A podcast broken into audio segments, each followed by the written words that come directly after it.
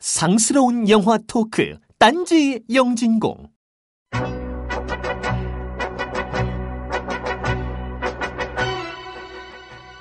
산 사람은 살아야 한다고 말하는 게 이를 수도 있습니다. 그러나 여러분이 바꾸기 위해서는 다시 일상에서부터 시작을 해야 합니다. 결국 사람이 먼저입니다. 그래서 오늘 이야기는 사람에서부터 시작합니다.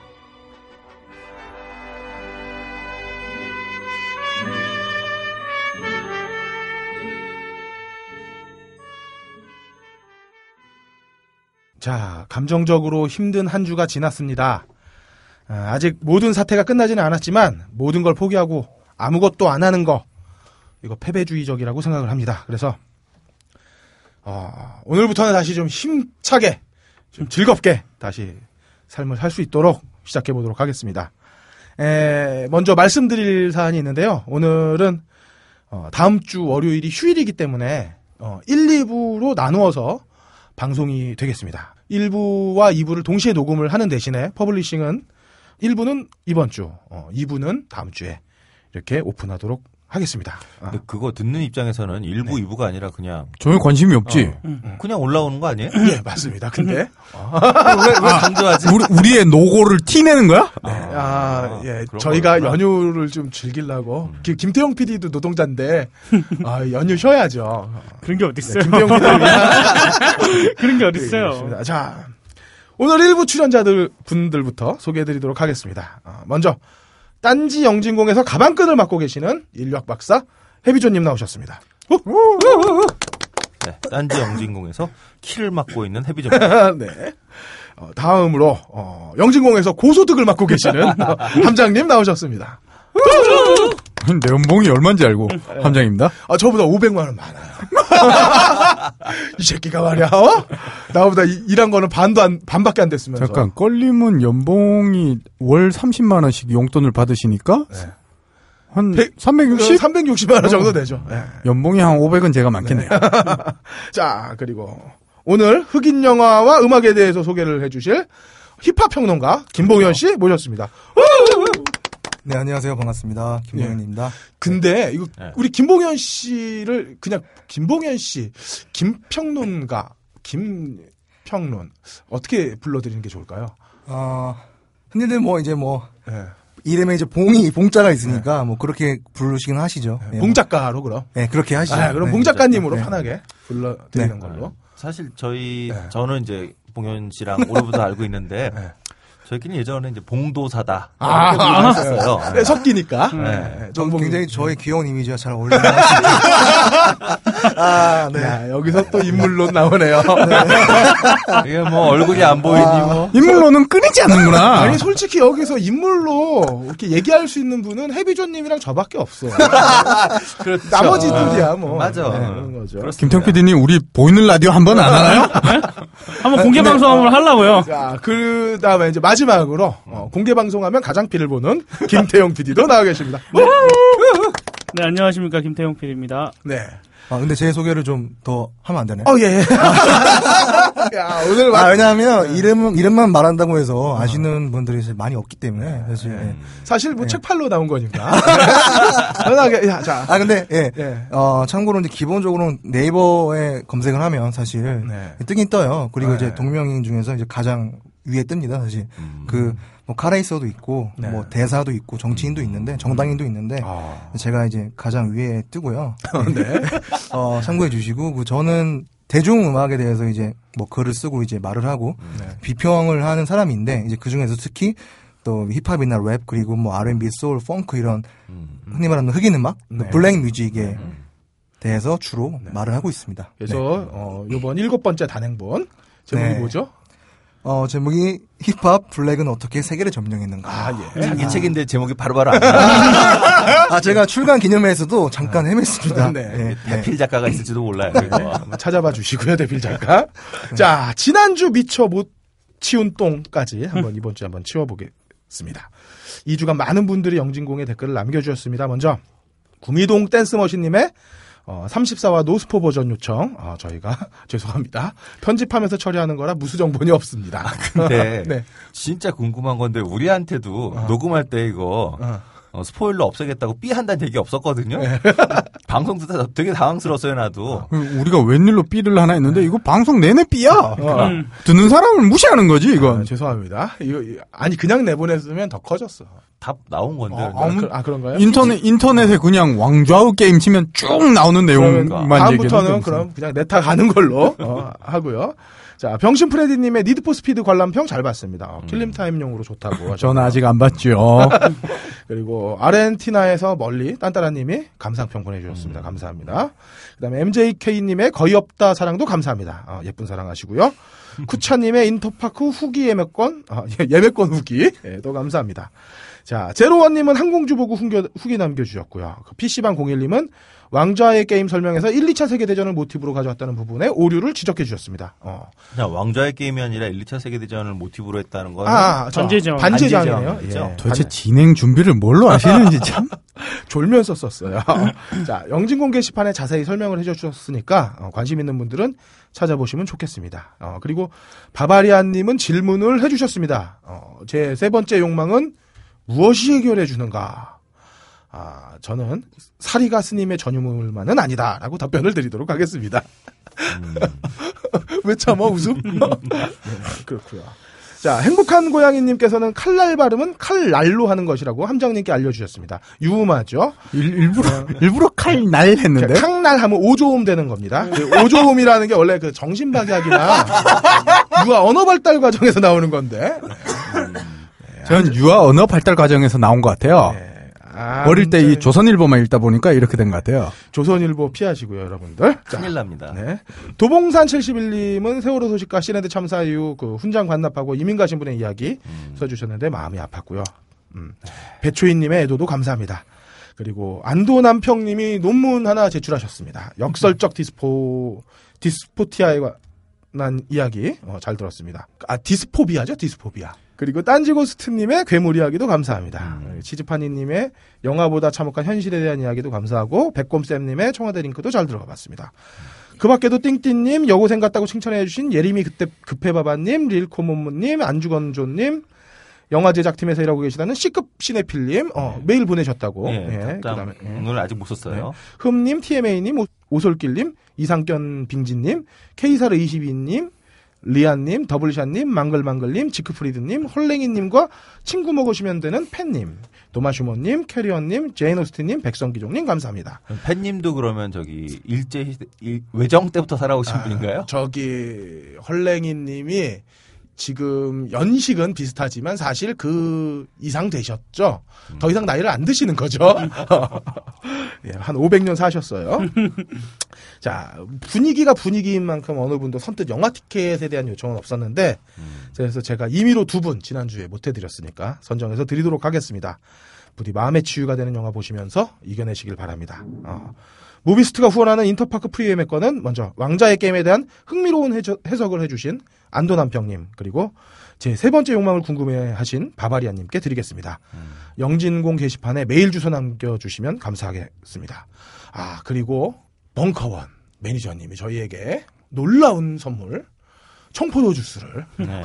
직접 시음하라고 보내주셨는데 청포도 껍질 씹히는 아, 무려 시가 그런가. 이 노량 그날 그날 달라요. 어, 노량진 수산시장에 어, 획기적인 어떤 그 가격 시스템을 도입해서 보통 자연산의 시가를 매기잖아요. 네, 그렇죠. 자연산 포도죠.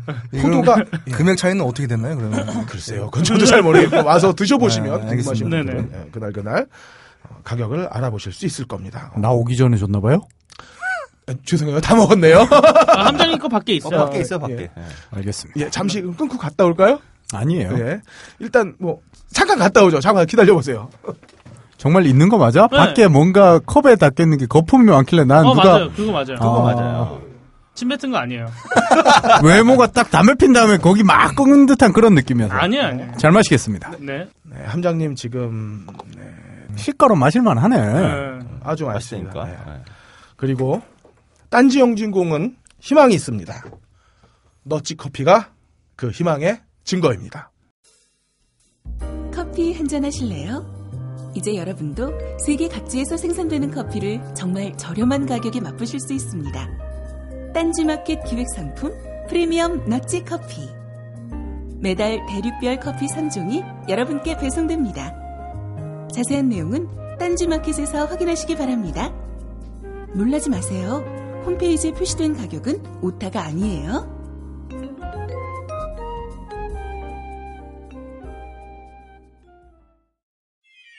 발가벗겨 디벼보는 영진공 전당포.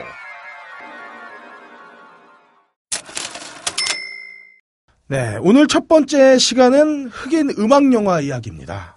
봉도사님. 아, 그냥, 그냥, 좋아요. 봉, 그냥 봉 작가님 하죠. 그래요. 예, 봉 작가님. 네. 네. 왜냐하면 딴지 청취자들은 봉도사를 딴 사람으로 인식할 수 있기 때문에 아, 그렇죠. 아, 그렇지, 그렇지. 예리한 지적입니다. 네. 네. 음, 음. 좋네요. 네. 시작해 주시죠. 아, 제가 시작하나요? 네. 아, 네, 알겠습니다. 네. 아, 일단은 이 딴지 영진공 제가 또 굉장히 애청자고요. 네, 한 감사합니다. 75% 이상 다 들었다고 할 수 있습니다. 100% 들어야 될지. 100%라고 말은 못하겠고, 솔직히. 네. 너무 관심 없는 주제는 제가 차마, 네. 네. 그렇고요.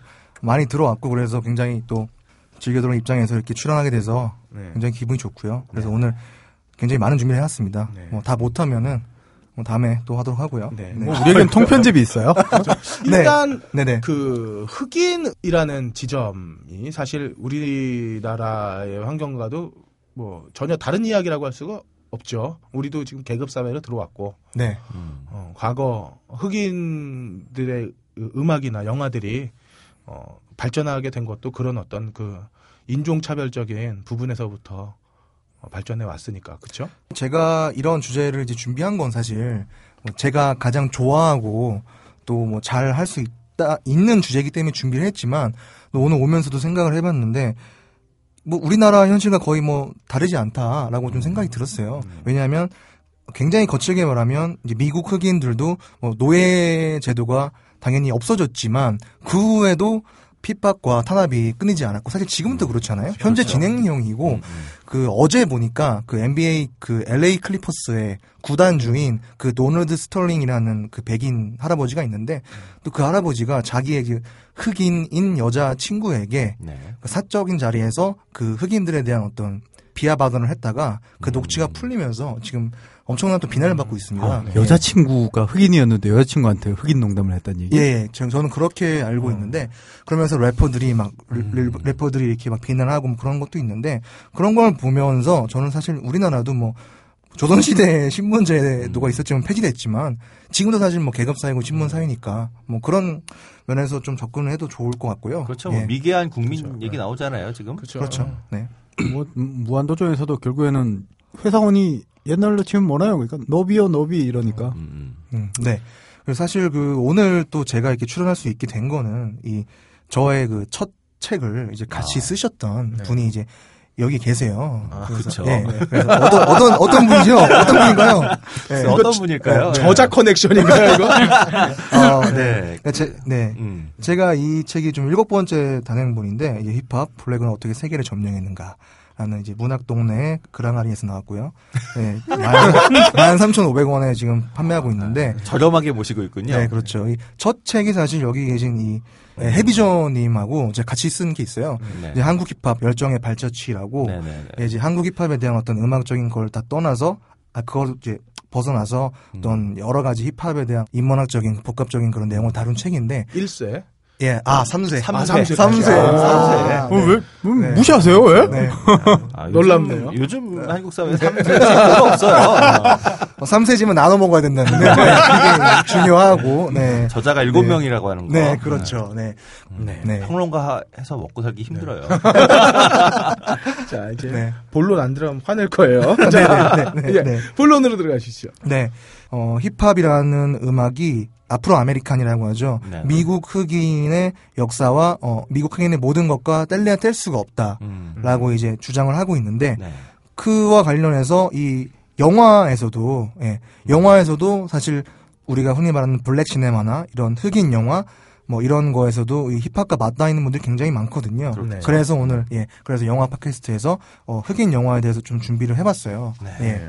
그래서 어, 가장 처음에는 예전에 수십 년 동안 가장 중요했던 블랙 시네마들을 제가 좀 선정을 해봤거든요. 네네. 물론 제가 다 보지는 못했지만 예, 어, 제가 좀 감명 깊게 본 것들을 좀 간략하게 좀 훑고 넘어가도록 하겠습니다. 네. 그 가장 먼저는 그 80년대 후반에 나왔던 그 스파이크 리 감독의 네네. 똑바로 살아라가 네. 있습니다. Do the right 예, thing. Do the right thing. 예. 사실 저는 이 제목이 어, 정확하게 번역이 된 것이냐 의문을 제기했는데 아까 이제 어, 그렇게 된 거라고 하셔가지고요. 그냥 넘어가고요. 네. 네. 어, 이 영화가 이 스파이크 리 감독이 사실 흑인 영화에서 가장 유명하잖아요. 사실. 뭐 지- 요즘은 사실 그 올드보이 잘못 리메이크했다가 좀 약간 이제 추락하긴 했는데 그래도 굉장히 이쪽으로 절명한 감독인데 이 똑바로 살아라 같은 경우에는 그 스파이크 리 감독이 직접 주인공이 돼서 그 그렇죠. 어떤 흑인과 음. 백인뿐만 아니라 이탈리아 계인, 계였나요? 이탈리아, 코리안 다 나오죠. 네, 그렇죠. 예. 여러 인종 간의 그런 갈등과 어떤 문제 같은 것을 굉장히 복합적으로 잘 다뤘잖아요. 음, 사실적으로. 맞습니다. 예. 감동적인 영화예요. 뭐 영화 내용을 이런 이런 네, 영화를 만든 감독인데. 음. 네, 그렇죠. 그런데 네. 올드보이를 그렇게 아, 사람이 실수할 수도 있어요. 아니 그냥 이때 너무 잘해서 기가 다 빨린 것 같아요. 음. 네, 아무튼 똑바로 살아라 이 영화 같은 경우에는 그 인종 차별에 대한 그런 것을 굉장히 적나라하고 또 굉장히 잘 보여준 그런 영화였고요. 그렇죠. 예. 이 영화 만들어지고 2년인가 있다가 실제로 LA에서 네, 그렇죠. 흑인 폭동이 벌어졌으니까. 네. 근데 이 영화가 보면 끝에 가면 도저히 참을 수 없는 이 분노들이 폭발해서 폭동으로 이어지는 장면으로 영화가 끝나잖아요. 네, 네, 네. 어, 그렇죠. 그 뭐 대단히 예언을 한- 예언을 한 그렇죠, 건가요? 그렇죠. 네. 뭐 일종의 예언, 예언, 네. 예언하면 왠지 무당집 차려야 될 것 같고요. 하여튼 그렇습니다. 네. 그리고 이제 똑바로 살아라랑 이 거의 비슷한 시기에 90년대 초반에 음. 나와서 이 블랙 시네마의 고전이라고 불리는 영화가 또 이제 있죠. 보이즈 앤 후드라고 음. 예, 존 싱글 존 싱글 싱글턴 감독이 만든 영화인데 이 영화는 일단 그 아이스 큐브가 나오죠. 예. 그 음. NWA라는 그 그렇죠. 악명 높은 갱스터 그룹의 일원이었던 그 아이스 큐브라는 래퍼가 나오고요. 닥터 드레, 이지 다 그렇죠. NWA 출신이죠. 예, 그 출신이었죠. 네. 그래서 경찰을 향해서 가운데 손가락을 내밀었던 그런 음. 랩 그룹 출신인데 이 보이즈 앤 후드는 이 똑바로 살아라랑 약간 다른 게 이 흑인들이 실제로 살고 있는 공간에 좀 초점을 맞췄어요. 음. 게토라고 하잖아요. 근데 네네. 게토가 사실 어느 한 지역만을 말하는 건 아니거든요. 그렇죠. 예, 그렇죠. 원래는 그 나치 정권 때그 음. 유대인을 격리해서 수용했던 그 공간을 그렇죠. 말하는 것이기도 하고, 네. 예, 아무튼 뭐 굉장히 사회적으로 낙후되어 있고 가난하고 음. 그런 사람들이 모여 사는 그런 곳을 말하는 곳인데 네. 이 미국 흑인들이 대부분 이 게토라고 불리는 그 가난하고 위험한 곳에 사니까 그렇죠. 그 공간을 이제 타깃팅해서 음. 그 공간이 얼마나 비극적이고 그리고 그 공간에서 흑인들이 자기의 의지와 무관하게 음.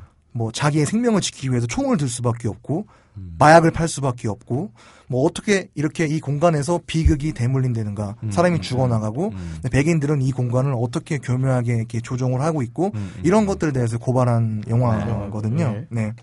그래서 이 게토라는 공간을 봤을 때 이 사실 흑인들이 이 게토를 탈출하기 위해서는 랩을 하거나 음. 농구를 하거나 네. 이 두 가지로. 이어지게 되는 맥락이 있는 것이고요. 네네. 예. 그렇죠. 예. 그리고 또 하나를 말씀드리면 그 뉴잭 시티라는 영화가 있어요. 웨슬리 스나입스가 주연한 영화인데 음. 이 영화는 그 마약과 관련한 그 영화인데 이 마약이라는 것이 굉장히 중요하거든요. 사실 흑인들을 이해할 때 음. 왜냐하면 그 80년대 때 그 레이건 대통령이 재임하던 시절에 네. 미국 80년대에 그 crack epidemic이라고 하는 음. 우리말로 치면 어떤 마약 파동, 약물 음, 파동 음, 같은 게 굉장히 네. 크게 일어났고 그런 어떤 굉장히 손쉽게 흡입할 수 있는 코케인이 음. 새롭게 유통 미국의 전역으로 퍼지면서 가장 많이 피해 본 사람들이 이제 가장 낙후된 흑인들이 어. 마약으로 인해서 가장 황폐해졌다 음, 삶이. 그. 굉장히 이게 또 힙합하고 굉장히 맞닿아 있는 음, 부분이 음. 있거든요. 코카인이 80년대 확 확산이 된 거예요. 그렇죠. 예. 어. 네. 그렇죠. 네. 그 코카인이 그 가루로서 이 흡입할 수 있는 그런 거잖아요. 네, 근데 그렇죠. 그러한 형태가 이제 그 70년대 80년 넘어오면서 음. 예, 최초로 이제 대중화? 예, 아무튼 그렇게 되었다. 양성화? 예, 양, 예, 멀리 퍼졌다. 어. 그런 것인데, 이 영화는 그 웨슬리 스나이스가 그런 어떤 마약 판매상의 그 보스로 등장을 해요. 음. 그래, 그러면서 이 영화에서 이렇게 같은 동료, 같은 이 동족들의, 동포들에게 마약을 팔고, 뭐 이러면서, 근데 또 한쪽으로는 그 사람들에게 무료 식식소 이런 거 운영하면서 약간 이미지를 관리하고 뭐 이런 모습도 나오면서 이 영화를 보면 이제 미국 흑인들의 삶이 마약으로 인해 얼마나 황폐화되었고 그러한 살 그러한 환경에서 자라온 흑인 사- 흑인들이 그런 자신의 삶을 어떻게 음악에 담아내오는가 이렇게 연결고리가 이제 가능한 것이거든요. 웨슬리 스나이프스가 많이 먹어서 블레이드가 됐나 봐. 웨슬리 스나이프스가 네. 주연이었나요? 거기에서? 주연이죠. 어. 그냥 완, 네, 완전 주연이죠. 상당히 악역이면서 주연. 그렇죠, 그렇죠. 네. 어, 웨슬리 스나이프스가 악역 역할을 하는 것도 참 드문데. 그죠? 음. 전 기억나는 게 지금 떠오르는 게 없어요. 아, 예. 그래서 저도 약간 의외였어요, 음. 사실. 어. 예. 굉장히 남성 우월주의적인 악역으로 나옵니다. 어. 네. 아, 그, 저기 뭐지? 그, 우리나라에 개봉했는지 모르겠는데, 화이트맨 캔트 점프.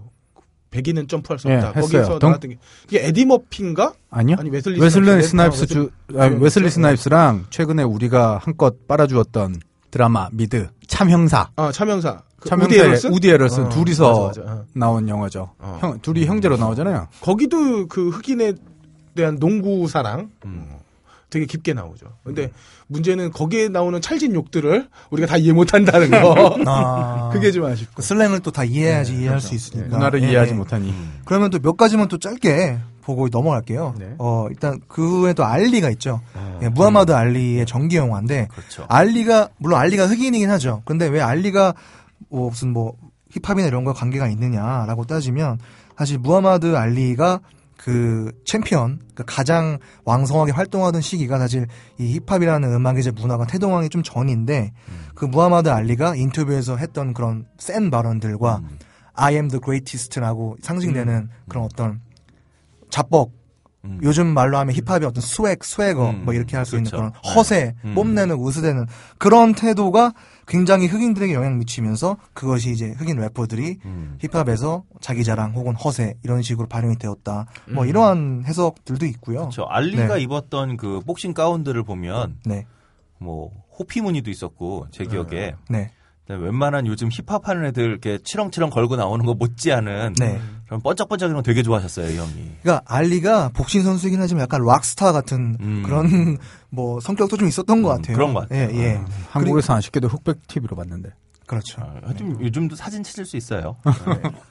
네, 저는 태어나기 전이라서 잘 모르겠습니다. 네, 네, 네. 그리고 알리는 또 이제 뭐 이러한 알리의 그런 면모뿐만 아니라 실제로 이제 식당 갔다가 흑인이란 이로 쫓겨나서 금메달 집어 던졌고, 음, 그렇죠. 네, 이 금메달이 예, 내가 차별받는 흑인들을 지켜주지 음, 못한다. 뭐 이렇게 얘기를 하고서 그렇죠. 그리고 베트남전에도 징병 거부했죠. 음, 왜냐하면 그 사람 베트공들은 우리 흑인을 차별하지 않는데 내가 왜 그들과 싸워야 되느냐라고 음. 하면서 그러면서 이제 다시 뭐 이제 조지 포먼과 아프리카에서 대결하면서 뭐 이런 음. 것들이 있는데 알리가 사실 네. 그 올림픽 금메달 딸 때까지는 알리가 아니었죠 이름이. 그렇죠. 네. 이름이 이제 지금 갑자기 생각이 안 나는데 아, 원래 이름이었는데 그것이 이제 백인 소유주의 그렇죠.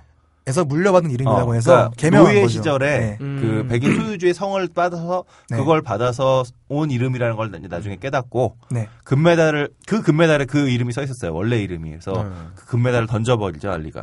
아, 진짜 저는 알리 무하마드 알리가 정말 삶 자체가 간, 간지인 것 같아서 음, 음. 정말 respect하는 인물이고요. 음. 네, 그리고 알리가 실제로 말콤 엑스 아시죠? 네. 마틴 루터 킹과 2대 흑인 인권 지도자였던 음, 음. 말콤 엑스와도 같이 친하게 지냈고 음. 말콤 엑스도 원래 말콤 리틀인가 그랬어요 음, 이름이. 음, 음. 근데 이제 last name을 이제 백인 들에게 이어받았다고 해서 그걸 바꾸고서 그냥 X라고 한 거죠. 음. 성이 없다라는 네네. 식으로. 예. 뭐 그런 것도 있고요. 그리고 어 마블샵이라는 영화가 있는데 이 영화는 약간 코미디 영화예요. 뭐 음. 많은 분들이 이- 흥행을 해서 많이 보셨을 텐데 이 영화는 그 흑인 사회에서의 그 이발소라는 공간이 어떤 의미인가를 말을 해주거든요. 네. 물론 이제 우리나라에서도 그 아주머니들이 사실 이, 어, 이발소가 아니죠. 미용실에서 많이 이제 그런 어떤 아주머니들은 미장원. 아 미장원 미장원 미장원에서 어떤 동네 생태계가 이루어지잖아요. 네, 생태계가 있는데 음. 근데 흑인 사회에서도 이 이발소라는 것이 계속 가업으로 대물림되면서 네. 예, 그렇죠. 아버지가 찾아가서 깎고 아들이 또 깎고 음. 단순히 머리만 깎는 게 아니라 거기서 삶에 대한 얘기 뭐 다 하고 음. 서로 힘이 돼주고 그런 굉장히 중요한 복합적인 공간이라는 거죠. 뭐 그런 것들을 나타내는 영화가 바로 바버샵이고 최근으로 넘어오면 이제 뭐 장고를 들 수 있겠는데 음. 장고는 뭐 타란티노의 작품이다라는 관점으로 볼 수도 있겠지만 이 미국 남부 노예 제도에 대한 어떤 그런 풍자가 있었고 음. 그리고 중간에 보시면 아시겠지만 그 백인 집단이죠 KKK단의 어떤 대한 어떤 조롱이 나오잖아요. 음, 네. 그 제대로 쓰지도 못하고 뭐 그런 것들. 예. 멍청한 예. 자식들로. 네. 그런 것도 있고 뭐 최근에 와서 또 버틀러 대통령의 집사 그리고 노예 12년 뭐 이런 영화들로 이제 음. 어, 이런 영화들이 이제 과거의 중요한 블랙 시네마라고 볼 수 있겠죠. 네. 그렇게 한번 쭉 흑인 영화를 한번 일별을 해봤는데 네. 최근의 흐름은 어떤지 한번 좀 예. 알려주시죠. 최근에 이 black cinema와 관련한 가장 중요한 흐름이 이 네. 스티브 맥퀸 감독의 노예 12년이 그 올해 아카데미 award에서 네. 작품상을 받았잖아요. 그렇죠. 예. 작정하고 만든 예, 그렇죠. 노리고 만든 영화. 노리고 만든 영화. 사실 예, 노예 12년 다루 다룬 편도 제가 들었거든요. 그때도 예, 뭐 그래서 간, 뭐 이건 그냥 넘어가면 될 것 같고 아무튼 이 작품상을 받은 것이 굉장히 큰 의미이고 그런데 그렇죠. 그런데 요즘에 요즘 요 몇 년 사이 특히 작년부터 흐름을 따져봤을 때 뭔가 black cinema가 다시 뭔가 이 거대한 이 흐름이 오고 있다. 음. 라는 식으로 평가를 하는 사람들이 있어요. 예를 들면은 일단은 어 그 케빈 하트라는 그 미국 흑인 코미디언이 있고요. 굉장히 키 작은 코미디언이 있고 네. 그리고 아까 말씀드렸던 아이스 큐브라는 그 래퍼이자 배우가 있는데 네. 이 두 명이 Ride Along이라는 그 특유의 흑인 코미디 영화를 만들었는데 거기에 네. 나왔는데 이 영화가 미국에서 굉장히 히트를 쳤고요. 네. 그래서 미국에서는 겨울왕국을 이 영화가 밀어냈죠. 예. 어. 그래서 우리나라에서 겨울왕국이 변호인을 밀어낼 때 네. 미국에서는 이 영화가 겨울왕국을 밀어냈고 음. 하지만 우리나라에서는 약간 그 약간 화장실 유머와 약간 음. 흑인 특유의 어. 떤 그런 유치한 그런 것 때문에 아마 개봉을 못할 것 같지만 아, 껄림이 네. 좋아할 영화군요. 그러니까. 아, 아니, 아니, 이게 이게 저희 저는 이제 흑인 문- 슬랩스틱 흑인 문화는 이해를 못 하시는 분이라서. 아니, 아니, 대화 대화로 웃기면은 내가 답답해. 네. 어, 그래서 Ride Along 이 영화도 굉장히 히트를 쳤고, 그리고 그 해리슨 포드가 나왔던 영화가 하나 있는데, 그 42라는 작품이 있어요. 이 음. 영화가 그 지금 류현진이 있는 그 LA 다저스, 제키 로빈슨. 음. 예, 그 메이저리그 최초의 흑인 선수 제키 로빈슨을 소재로 한 영화인데, 네. 이 영화도 지금 우리나라에서 개봉을 하지 않고 있고요. 어, 아, 네. 그렇군요. 아, 제가 음. 어둠에서 봤군요. 예. 네. 그리고 또 뭐 데니스 로드먼을 로드맨을 소재로 한 그 외교관들이라는 영화도 이제 곧 들어갈 거라고 하고 어, 외교- 평양 평양도 네. 나오나요? 평양 간 평양 로케인지는 모르겠는데 어. 예, 아무튼 데니스 로드맨의 그 농구 외교 이런 거를 어. 좀 약간 코미디식으로 풀어내겠다 어. 이런 영화가 지금 예정에 있고요. 평양 로케가 좀 돼야 될 텐데. 음. 예. 또 이제 black cinema의 최근 흐름을 또 말씀드리면 그 소울의 대부이죠 제임스 브라운의 전기 영화인 Get On Up이라는 영화가 개봉을 하고 어. 그리고 아까 말씀드렸던 Boyz n the Hood를 만들었던 존 싱글톤 감독이 네. 어, 투팍의 아시죠? 투팍은 아시죠? 네. 네. 래퍼 투팍의 전기영화를 제작을 하고 있고요. 어, 좀 빠른 거 아닌가요? 어, 사실 투팍에 대한 거는 여러 영화가 나오긴 했었어요. 네. 다큐멘터리도. 네, 근데 뭐 워낙 힙합계에서는 너무 일찍 죽긴 했지만 음. 너무 이렇게 hero라서 예, 그런 거의 뭐. 노토리어스. B.I.G.하고 네. 그 둘은 뭐 legend죠, 네. 레전드. 네. 엄청 앞으로도 계속 나올 음. 거예요. 그렇죠. 네. 그리고 어 지미 헨드릭스. 네. 지미 헨드릭스의 전기 영화 Our All Is By My Side가 음. 올해 하반기에 개봉을 앞두고 있고 네. 예. 그리고 재즈의 전설이죠. 마일스 데이비스를 소재로 한 영화도 역시 예, 곧 촬영에 들어가고요. 네. 그러니까 이런 거의 홍수네요, 홍수. 예, 그렇죠. 아직 지금 제가 좀 생략한 것도 있는데 음. 이러한 흑인 영화들이 동시에 제작이 되거나 개봉을 앞두고 있다는 네네. 것이 과연 우연의 일치인가? 음. 예. 오바마 재선 때문에? 근데 저는 그런 게 좀 크다고 봐요. 그러니까 그게 무슨 무슨 백악관에서 뭐 돈을 주거나 시적인 그런 게 그런 게 아니더라도 너무 한국적인 예, 그쵸. 말씀이라. 네, 그렇죠. 그렇죠. 그러니까 저는 저도 그렇게 생각하지 않기 때문에 어. 말씀드린 거고. 네네네. 근데 그런 여러 그런 흐름들이 동기부여가 됐을 거라는 거죠. 음, 여러 그렇겠죠. 가지로. 예. 네. 그렇겠죠. 그래서 이러한 블랙 시네마들이 음. 다시 뭔가 전성기 중흥기를 맞고 있다 라는 음. 것을 말씀드리겠습니다. 흥미로운 네. 네. 그렇다 하더라도 정말 오바마의 재선은 미국 흑인 사회에서는 정말 상당한 뭐랄까 자부심 그런 게 그렇죠. 있을 것 같아요. 네. 뭐 힙합을 좋아하는 그 한국의 미개한 저도 굉장히 어, 굉장히 정말 감동적이었는데 음, 그게 예. 근데 그 실제로 그 래퍼들이 오바마 그 선거 때 정말 대놓고 선거 운동 많이 했고요. 그렇죠. 그리고 앨범도 있었잖아요. 예. 그리고 자기 앨범에 뭐 My President 뭐 이런 노래. 그래서 네. 우리 내 대통령은 뭐 black이야. 뭐 이런 것들 노골적으로 실었고 예, 그런 것들 많이 했었죠. 네. 재밌는 건 그 Fox TV에서는 네. 오바마는 흑인 아니야 뭐 이런 식 얘기 되게 많이 해요. 그렇죠. 그렇죠. 예. 특히 저 뭐 몇 분의 일 저기 중동 중동 사람이다 뭐 이런 얘기까지 그러니까. 하고 그렇죠. 예, 그게 이제 피 피로도 말할 수 있고 그리고 오바마가 사실 가난한 출신이 아니잖아요 빈민가. 그러니까 뭐 제가 알기로는 좀 부유한 그 뭐 상류층 이라고도 할 수. 뭐 아무튼 그렇게 엄청난 상류층은 아닌데 예, 그- 어머니가 네. 인류학자죠. 그렇죠. 하와이대에서 인류학자. 네. 아 인류학자. 예. 네, 그렇습니다. 그래서- 인류학. 네. 그러니까 누구는 무슨 대통령인데 누구는 지하 골방에서 그러니까 우리가 말하는 그런 뭐 흑인 개토 빈민가 출신은 아니라는 면에서 음. 이 사람은 그냥 피부만 검지 음. 피부만 검은 백인이다 이렇게 비판하는 사람들도 있죠 사실. 음. 네. 일단 그 팍스가 그런 얘기를 할 때는 정말 조중동이 자꾸 떠올라서 대단한 것 같아. 그들은 다 통하나 봐 서로. 그 배우 하나- 열심히 배우고 있죠 우리가. 어. 아, 여기서 이죠. 배워간 거 아닐까요? 그 아니요 멘토죠 폭스가. 멘토가 폭스인데 어, 미국과 큰 차이는 우리는 조중동에 속아서 정권을 바꿔준 반면 거긴 폭스가 그렇게 떠들어도 재선을 했다는 게 참큰 아. 차이인 거지. 그리고 이제 나스라는 힙합계에서 굉장히 또 위대한 래퍼가 있는데 네. 그 래퍼가 또 이제 Fox TV를 이제 비판하는 노래를 하기도 음. 했고요. 그렇죠. 어, 우리가 치면 조중동과 싸우는 래퍼. 그렇죠. 그 이제 네. 차이점이 거기 또 있는 거지. 우린 잡혀가는데 아 그렇죠. 네. 잡혀가고 고소당하고. 음. 네. 씁쓸하네요. 네, 아무튼 지금까지 뭐 최근에 그 black cinema의 그 어떤 중기적 흐름을 네. 말씀드렸는데 네. 그러면 이 영화 중에서 제가 좀 하나를 찝어서 음. 좀 이 영화를 어떻게 좀 색다르게 볼 수 있을까? 네. 어, 그 구체적으로 말하면 약간 힙합과 결부해서 그런 네, 것들을 좀 말씀드리려고 해요. 네.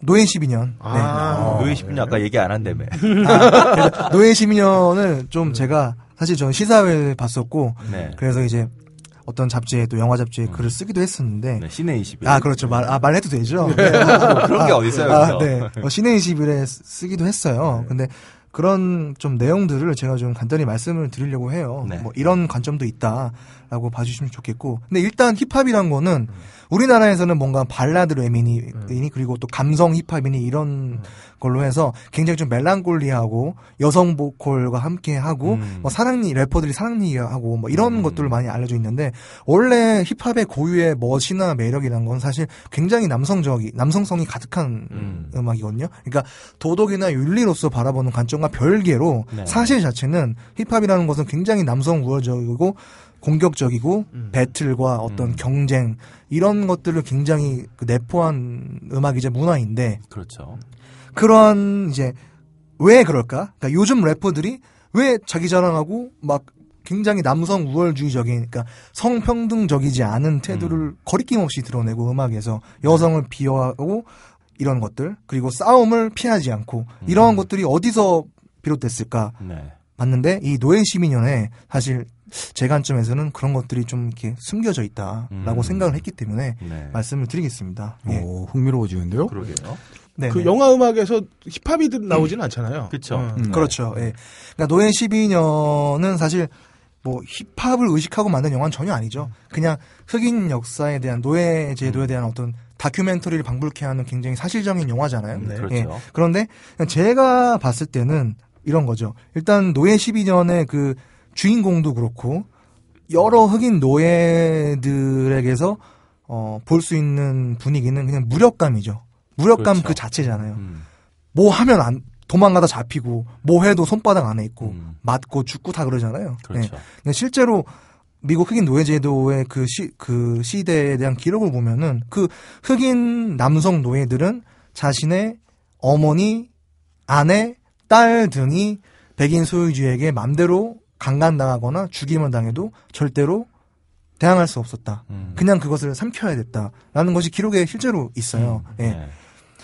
그리고 백인 소유주는 그렇게 흑인 여노, 여자 노예를 함부로 다뤄도 법적으로 전혀 위배되지 않았고 예, 그런 기록이 있기 때문에 이 노예 12년에서도 그런 부분들이 많이 드러나잖아요. 그 어떤 그렇죠. 정말 무력하다, 정말 네네. 기운 빠지고 아무것도 할 수가 없구나 음. 저기에서는 뭐 그런 무력감이 있는데 사실 이 흑인 노예 시절 부터 이어져 온 그런 무력감이라는 단어로 상징되는 그 미국 흑인 남성들의 어떠한 성향, 음. 어떤 일종의 DNA가 이 힙합의 역설적으로 다르게 발현이 되는 거죠. 음. 왜냐하면 흑인 남성들은 노예 제도가 없어졌어도 계속 백인 남자들에겐 대항하지 못했고 그렇죠. 흑인 여자들에게는 제대로 된 남자로서 대접받지 못했고 중간에 껴서 뭔가 항상 무력하게 좀 살아왔던 그렇죠. 거죠 대부분. 제, 제대로 보호해주지도 못하고 그렇죠. 당하기도 예. 당하고 그렇죠.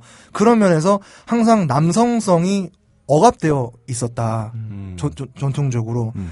그런데 그런 것들이 사실 뭐 1960년대, 70년대 이런 때 뭐 흑인 민권 운동 이런 걸 통해서 좀 이렇게 흑인 남성들의 파워가 좀 이렇게 그때 발현을 하려고 했는데 약간 좀 여의치 않았던 것도 있고. 그런데 그 세대가 바로 힙합의 초창기랑 되게 맞물려 있거든요. 근데 예. 민권 운동의 시작도 사실 여성이었잖아요. 그렇죠. 그렇죠. 어. 네.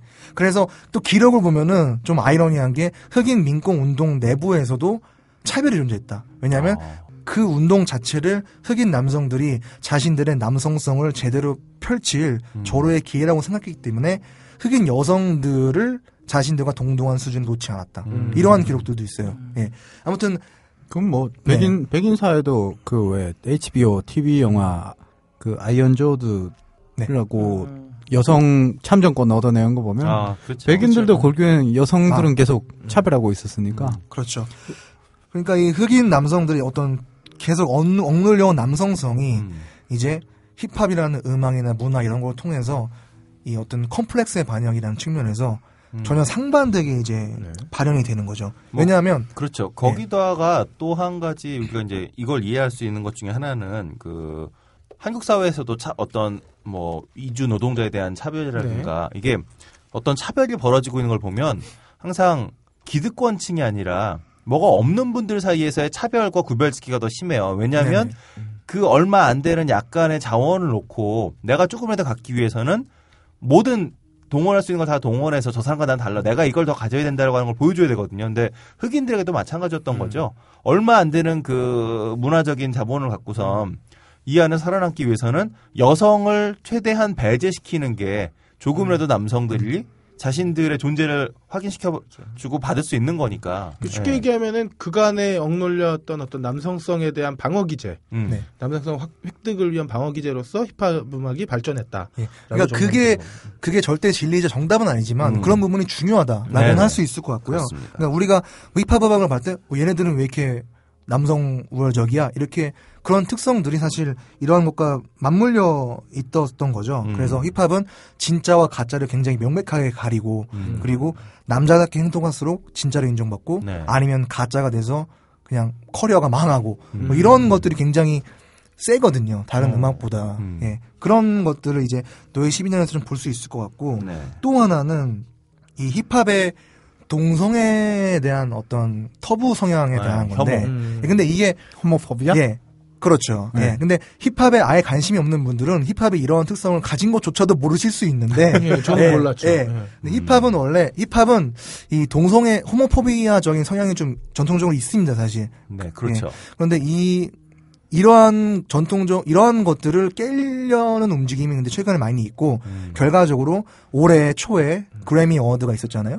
그래미 어워드에 어, 힙합 부문 상을 받은 래퍼가 이제 백인 래퍼긴 한데 매클모어라는 래퍼예요. 네. 근데 그 래퍼의 중요한 어, 곡이 Same Love라는 곡입니다. 음. 그 같은 사랑이거든요. 그러니까 다 같은 사랑이야. 이성애든 음. 동성애든. 그러- 그러면서 이 힙합 커뮤니티에 던지는 메시지가 그 노래를 통해서 니네들은 이 힙합이라는 것이 억눌려온 핍박받아온 흑인들에게서 나온 건데 왜 니네들은 또 다른 소수를 차별하고 있냐 동성애자들을 음. 말이 안 된다 다 같은 사랑이니까 이제는 힙합도 동성애를 허용해야 된다 뭐 이러한 메시지를 담은 곡이었고 그러니까 여기까지 메시지가- 매클모어가 네. 되게 좋았는데 어, 네네. 메시지가 거의 비둘기 어, 평화 상징인데? 어, 근데 다 좋았는데 그러고 나서 네. 그 문자 하나 잘못 보 아유 잘못 보낸 것도 아니지 문자를 지가 보냈어. 네. 아 니- 랩은 네가 더 잘했는데 상은 어떻게 내가 받았네? 네. 이거를 아, 메시지를 기억난다. 받아서 얘기를 해야지. 음. 지가 보내고선 지가 사진 찍어서 내가 이런 메시지 보냈다 이렇게 네. 매클모어가 올린 거예요. 그래서 그 간단히 그걸 말씀드리면 먹었지. 이 경쟁자 중에 한 명이 켄, 켄드릭 라마라고 아. 작년에 그 컨트롤 컨트롤 대란 비트. 음. 컨트롤 대란의 미국의 그 장본인이죠. 음. 그 래퍼가 데뷔 앨범을 굉장히 훌륭한 거 내서 그렇죠. 원래는 그 래퍼가 받았어야 되는데 음. 그래미 그래미가 약간 보수적이기도 하고 그 메시지 그런 게 있으니까 음, 음. 매클모어가 줬단 말이에요. 그래서 사람들이 어 이건 뭐냐 막 이랬는데 이게 사실 켄드릭 라마가 먼저 보내고 그거를 매클모어가 받아서 올리면 좀 괜찮은데 그렇죠. 매클모어가 보낸, 보낸 네. 거를 켄드릭 라마가 다 이런 네. 메시지 받았다. 이 친구 괜찮은 네. 놈에 이렇게 올리면 보기도 좋고 아름- 어, 아름다운 아름다운 근데 되죠. 상을 받은 사람이 원래 네가 받았어야 돼 보내고 그걸 자기가 이제 캡처해서 자기가 올렸어요. 네. 약간 좀 약간 좀 그래 보이는 예, 뭐 그런 게 있었고요. 네, 아무튼 다시 이야기 이어가면 음, 죄송합니다. 예, 힙합이 그러니까 이 동성애 폄하에 대한 것도 이 힙합의 남성성과 무관하지 않는 거죠. 왜냐하면 이런 거죠. 어, 억누리 남성성을 회복하기 위해서는 보다 더 강한 남성성을 표출할 필요가 있잖아요. 음. 그러니까 진짜 남성, 진짜 남자가 되어야 되는데 그럼 당연히 여성은 물론이고 여성처럼 보이고 약하게 보이는 동성애 동성애자들에 대한 것도 음. 약간 터부시하는 거죠. 음. 아 너네 그러면 안 돼. 음, 음. 뭐 이런 식으로 약간 네. 그런 컴플렉스나 상처가 있- 있는 음, 건데 음, 이제 이러한 동성애 힙합의 동성애 폄하 성향이 또 중요한 것은 종교와도 굉장히 관련이 있는 게이 음. 노예 12년에 뭐 흑인 노예가 이제 죽어서 음. 뭐 장례식을 한다거나 음, 요단강 넘어. 예, 그렇죠. 그리고 이제 백인 소유주와 함께 같이 예배를 한- 하는 장면이 나오잖아요. 근데 그게 이제 개신교잖아요. 그렇죠. 근데 이제 결론적으로 미국 흑인 사회는 제가 어떤 종교 통계를 보니까 미국의 백인은 물론이고 모든 인종, 모든 커뮤니티보다 종교에 대한 굉장한 신앙, 음. 모든 수치가 다 높고요. 그렇죠. 예, 그리고 그 종교 중에서도 개신교가 거의 절대적입니다. 그렇죠. 근데 왜 개신교냐라고 하면 이제 아시겠지만 노예 시대 때 이제 미국으로 끌려와서 음. 그때 백인 소유주에 의해서 이제 개신교를 이제 그렇죠. 전파 주입당한 음, 거죠. 그렇죠. 음. 예. 근데 그 미국 백인 소유주들은 약간 궤변 많이 늘어놓잖아요. 예. 음, 말도 안 예. 되는. 하느님이 뭐 어쩌고 하면서 이 지배 그 지배 체제를 정당화하기 위해서 그리고 너희들은 노예 원래 세- 현실에서는 노예고 천국에 가서는 뭐 할 것이다 이러면서 굉장히 지배 체제를 정당화하는 도구로서 개신교를 사용했는데 자, 그렇게 자, 된다고 미- 뭐 성경을 미국- 읽을 거야 어. 어쩔 거야. 네. 미국의 과거 얘기예요. 지금 개신교 분들 지금 얘기 아니에요. 아, 네, 그렇죠. 아, 지금하고도 뭐. 아, 예, 알겠습니다. 아, 알겠습니다. 네, 네. 네, 그래서, 그렇게 백인들이 그, 왜곡해서 종교를 사용했지만, 하지만 흑인들은 사실 그 험난한 그 현실을 버티기 위해서 종교에 기댈 수밖에 없었고요. 음. 그래서 사실 흑인 교회가 뭐 직접 가보진 못했지만, 음. 영화나 이런 데서 볼 때는 굉장히 열정적이고 막 이러잖아요. 네. 그거 자체가 이제 어떤 흑인들의 간절함이나 음. 신앙에 어떻게 보면 신앙에 의지할 수밖에 없는 그런 것들 현실 현실이 예. 너무 힘드니까. 현실 도피적인 천국, 그런 거를 천국에라도 나는 가서 축복을 받겠다고 그러는. 예. 그렇죠. 그렇죠. 그런 게 나타나는 거죠. 그러면서 저는 사실 노예 12년의 그런 예배 장면 이런 것들을 보면서 아 역사적으로 저렇게 개신교가 뿌리 박혔기 때문에 음. 그러한 개신교를 모태 신앙으로 삼고 자란 흑인들이 래퍼가 되면 당연히 가치관은 개신교의 동성애 금지 가치관을 음. 내면화하게 되겠죠. 네. 그러면서 힙합에서도 그런 게 나타나게 되는 것이고 아, 그리고 네. 여성 폄하와는 좀 다르게 동성애 힙합의 동성애 폄하에 대해서는 약간 용인되는 분위기가 이런 거죠. 흑인 사회에서는 목사들이 굉장히 큰 어른이고 음. 목사들이 동성애 폄하에 대해서는 묵인해주는 분위기가 실제로 있는 거죠. 음. 왜냐하면 개신교 에 부합하기 때문에. 그렇죠. 예. 동성애는 폄하해도 된다. 뭐 그런 게 암묵적으로 존재하다는 얘기인 그렇, 거죠. 그렇죠. 예. 음. 그런 면에서 뭐 이런 것들이 좀 노예 12년에서 좀 보였고 뭐 한 가지 마지막으로 하면은 주인공이 영문도 모르 영문도 모르고 이제 팔려오는 장면 있잖아요. 그렇죠. 짐짝처럼 네. 이렇게. 음. 근데 사실 영화에서는 그렇게 디테일하게 나오진 않았는데 그 전통적으로 뭐 랩 배틀이라는 것이 사실 그런 흑인의 어떤 공격적인 구슬 정통의 자리는 하는데 그걸 또 기원은 거슬러 올라가 보면 노예 시절 때 음. 흑인들이 짐짝처럼 팔려오는데 더 좋은 곳으로 자기가 팔려나가기 위해서 혹은 얘보다 내가 더 건강하다는 걸 증명하기 위해서 음. 자기들끼리 싸웠고 어. 뭐 그러한 어떤 공격적인 구슬 전통 같은 음. 것이 이어져 와서 힙합과 결합한 것이 랩 배틀이다. 뭐 이러한 해석도 있고요. 건강하다는 걸 자랑하면 힘든데 팔려가지 않나?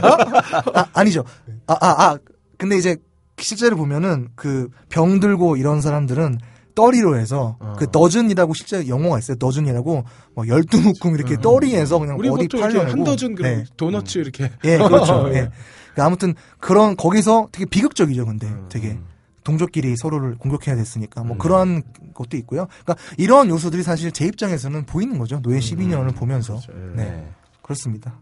영화 장고도 원래 프리맨이었죠, 그죠? 그렇죠. 그 네. 상태에서 이제 잡혀갔던 거고.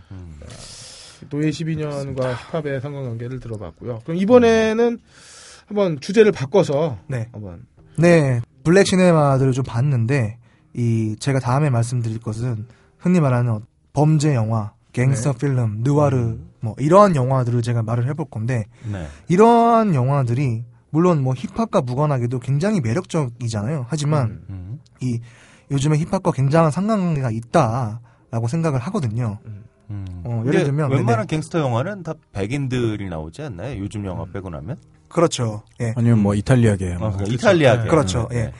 굉장히 중요한 지적인데 이탈리아계들이 사실 스카페이스 스카페이스도 쿠바 그렇죠. 이민자가 주인공이고요. 그렇죠. 대부는 이탈리아계가 이탈리아, 그렇죠. 주인공이고 네. 그리고 스카페이스의 그 주인공 알파치노가 주연한 토니 몬타나의 실제 모델이 그 알카포네라고 하는 음. 1900 1900년대 초반의 그 악명 높은 네, 금주법 갱스터, 네, 그 갱스터잖아요. 예. 시카고의 아주 유명한 갱스터죠. 네. 그런데 백인이지만 어떠한 관련이 있는가? 흑인 들의 힙합과 네. 어 제가 이제 대표적으로 스카페이스를 통해서 좀 말씀을 드릴게요. 네. 스카페이스는 1983년에 나왔던 영화고 음. 어 알파치노가 주연했고 지금까지도 굉장히 뭐 고전 중에 고전인데요. 음. 네. 이 영화가 일단 기본적으로 아까 말씀드렸듯이 그 쿠바 이민자 출신 인물의 아메리칸 드림에 대한 이야기인데요. 그렇죠. 그렇잖아요. 이 미국에 와서 거기서 성공하려고 발악을 하다가 결국 파멸되는 그런 예. 예, 그런 스토리인데 이 백인이긴 한데 미국 흑인- 흑인과 소수 이주민이라는 점에서 겹치죠. 네. 그래서 실제로 증언들을 들어보면은 이 토니 몬타나, 토니 몬타나, 토니 몬타나의 흑인들이 굉장히 감정이입을 많이 했다고 해요. 네. 왜냐하면 네, 같은 이민족이고 음. 같은 소수 핍박받는 네. 정착할 데 없는 그런 네, 출신으로서 음. 이 토니 몬타나에 굉장히 감정이입을 했고요. 음. 그리고 이와 연결되는 맥락에서 아메리칸 드림이라는 맥락도 그렇잖아요, 사실. 음. 어, 그러니까 아메리칸 드림도 뭐 여러 가지 정의가 있기는 한데 음. 이 흑인의 입장에서 봤을 때 아무것도 저- 없지만. 네, 그렇죠. 아무것도 없는데 저 대륙에 가서 내가 뭔가를 이룰 거야라는 이것이 피부색만 다를 뿐이지 음. 미국 흑인과 완벽하게 맞아 떨어지는 그런 네. 영화였기 때문에 음. 흑인들이 이 영화를 흔히 말하는 성경처럼 이제 어. 여기는 그런 중요한 어. 요인이 되었고 어, 이건 예. 또 처음 듣는 얘기네. 예. 미, 한마디로 미국 사회에서 살아남기 위해서는 이 모습을 똑바로 직시해야 된다 이런 그렇죠. 쪽에 알겠습니다. 같습니다. 토박이가 이민자와 감정적으로 이입을 한다는 건 미국은 어차피 이제 뭐 다민족 국가니까 그렇죠. 얘기하셨던 것처럼 흔히 얘기하는 WASP만 음. 최상위에 살지 그렇죠. 다른 사람들은 아, 어렵게 네. 사는 게 맞으니까 네. 지금 얘기하신 게 그 사람들 시각에서는 저 사람과 내가 피부 색깔이 달라 이런 접근이 아니라 말 그대로 그냥 아 다른 나라에서 들어오면 다 이렇게 돼 이런 식으로 접근할 수 있겠죠. 예. 그 관련해서 에미넴 같은 경우도 백인이긴 한데 그 white trash 출신이거든요. 음. 예. 뭐 백, 피부만 백인이지 그냥 흑인이랑 똑같아요. 그렇죠. 예. 그런 면에서 이제 음. 연결되는 부분이 있고. 아, 그걸 또 white 네. trash라 부르나요? 네. white trash가 사회학 용어더라고요. 찾아보니까. 저기 엘비스도 네. 음, white. trash 어. 출신이죠. 네. 네. 그리고 우리, 우리 엘비스 형님도 엘비스 형이 그래서 노래를 잘했던 게 어. 얼굴은 백인인데 음. 흑인 동네에서 커갖고 흑인 노래를 너무 자연스럽게 하는 거야. 아. 흑인 소울이 붙은 거구나. 네. 역시 음, 그랬던 네. 거죠. 그리고 아까 말씀 말씀하셨던 WASP 같은 경우에는 이 스카페이스의 그 미셸 파이퍼가 그 한때 그 WASP의 여신으로서 이렇게 대우 대우받기도 했죠. 이 영화 덕분에 예, 인정. 예, 네 그렇고요. WASP의 여신. 예. 또 제가 두 번째로 이 영화 스카페이스를 주목하는 것은 이 어떤 자수성가와 물질 만능에 대한 건데 딱이네요, 진짜. 미국 흑인 그러니까 힙합에서는 힙합의 중요한 화법 중 하나가 self-made예요. Self-made.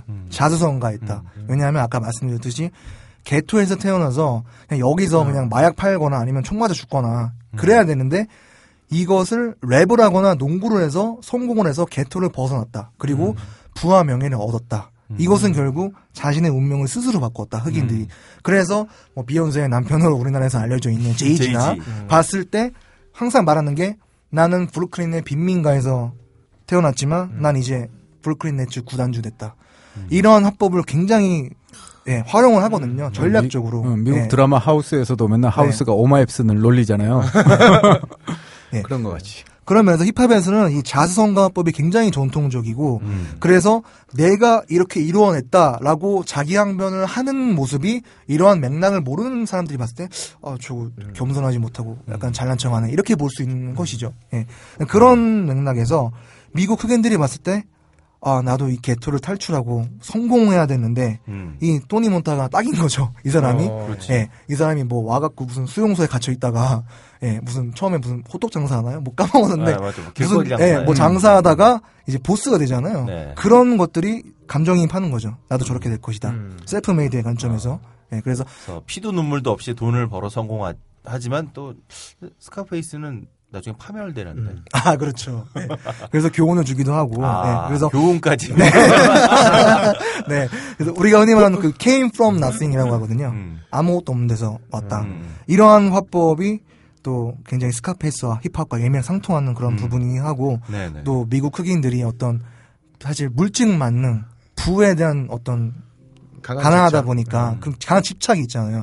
보석이나 큰 집 이런 네. 것들에 대한 집착, 거. 예, 그런 것들, 그런 것들도 50개. 예, 그렇죠. 미스터 티처럼. 예. 그런 그런 것들도 스카피스에서 되게 잘딱 그렇죠. 어, 그러네. 파고들고 있고요. 맞다, 네. 맞다. 그리고 또 하나 세 번째로는 뭐 다 연결되어 있는 거긴 한데 이 남성성이에요. 그러니까 음. 이 토니 몬타나가 굉장히 마초적인 인물이잖아요. 그렇죠. 네. 여자도 그냥 처음에 구애할 때는 좀 그러다가 나중에는 그냥 막 그렇죠. 내팽개 치고 막 네. 음. 무시하고 막 이러고 그 저는 그런 사람이 아닙니다. 참고로 저는 그런 사람이 아닌데 어, 저는 굉장히 합리적이고 이성적인 사람인데 근데 오늘 처음 뵈가지고 지금 뭐라 말을 못하겠네? 아, 이 그런 스카- 가능성은 높지만. 네, 네. 이 스카페이스를 보면은 토니 몬타나가 거의 한탕주의잖아요. 그렇죠. 인생 한 번뿐 이런 거. 음. 인생 뭐 있어? 이런 식으로 해서 계속 그냥 불도처럼 불도저처럼 가잖아요. 음. 근데 그런 것들이 이제 미국 흑인 남성들의 남성성 엉돌린 남성성에 감정이입을 하게 되고 네. 저런 삶을 살아야겠다라는 것을 준 거죠. 예. 음. 그리고 그런 맥락에서 이 스카페이스에 나오는 굉장히 중요한 장면 하늘 보면 월, The world is yours라는 게 지나가잖아요. 음. 예. 세상은 네 것이다. 음. 어. 그 문구가 굉장히 중요하고요. 이 문구가 아까 말씀드렸던 힙합에서 굉장히, 굉장히 위대한 래퍼인 나스의 또 가장 위대한 앨범인 일메틱이라는 데뷔 앨범에서 World is Yours라는 대표곡에서 음. 실제로 활용이 되었고 음. 이 뮤직비디오 보면은 이 스카페이스처럼 이 욕조 안에 앉아갖고 이렇게 패러디하는 그런 것들도 많이 나오고요. 음. 예, 그러니까 이 흑인 래퍼들에게 이러한 어떤 남성성, 한탕주의 이런 것들, 아, 뭐 현실은 비료할지 모르지만 이 세상은 다 내 것이고 음. 내가 다 세상 다 정복하고 말겠다. 이런 것들이 굉장히 많은 영향을 끼쳤고 음. 또 사실 토니 몬타나가 악인만은 아닌 게 영화 보면은 여성과 아이를 죽일 수가 없어서 오히려 킬러를 죽여버리는 장면이 나오거든요. 그러니까 원래 여성과 아이를 죽여야 되는데 그 못 죽이겠다고 해서 하고 스스로 위험에 빠지는 그런 스토리가 있어요. 네. 결국 그것 때문에 결정적으로 이제 파멸이 됐는데 음. 그런 부분도 굉장히 멋있는 어떤 남성성의 발현 음. 그런 것들이 힙합에서 많이 응용이 되고 있고요. 네. 네. 그리고 또 하나는 이 마약과 관련한 건데 음. 음. 아까 말씀드렸듯이 80년대의 어떤 마약 파동이 음. 흑인들에게 굉장히 많은 영향을 끼쳤고 그런데 현재도. 예 그렇죠 현재도 그렇죠 현재도 사실 힙합 음악에서는 마약에 대한 reference가 굉장히 중요한 주제예요. 음. 그러니까 뭐 빌보드 1위 하는 그런 래퍼들을 앨범 들어보면은 나는 마약상 출신이고 난 진짜로 마약 팔았어 난 가짜 아니야 이런 것들 되게 많거든요. 나는 진짜로 네. 팔았다는 게 중요한 거지. 예, 그렇죠. 예. 그래서 그런 의미에서 힙합은 그 사- 윤리와 도덕의 면에서 굉장히 좀 위배되는 그런 아이러니한 게 음.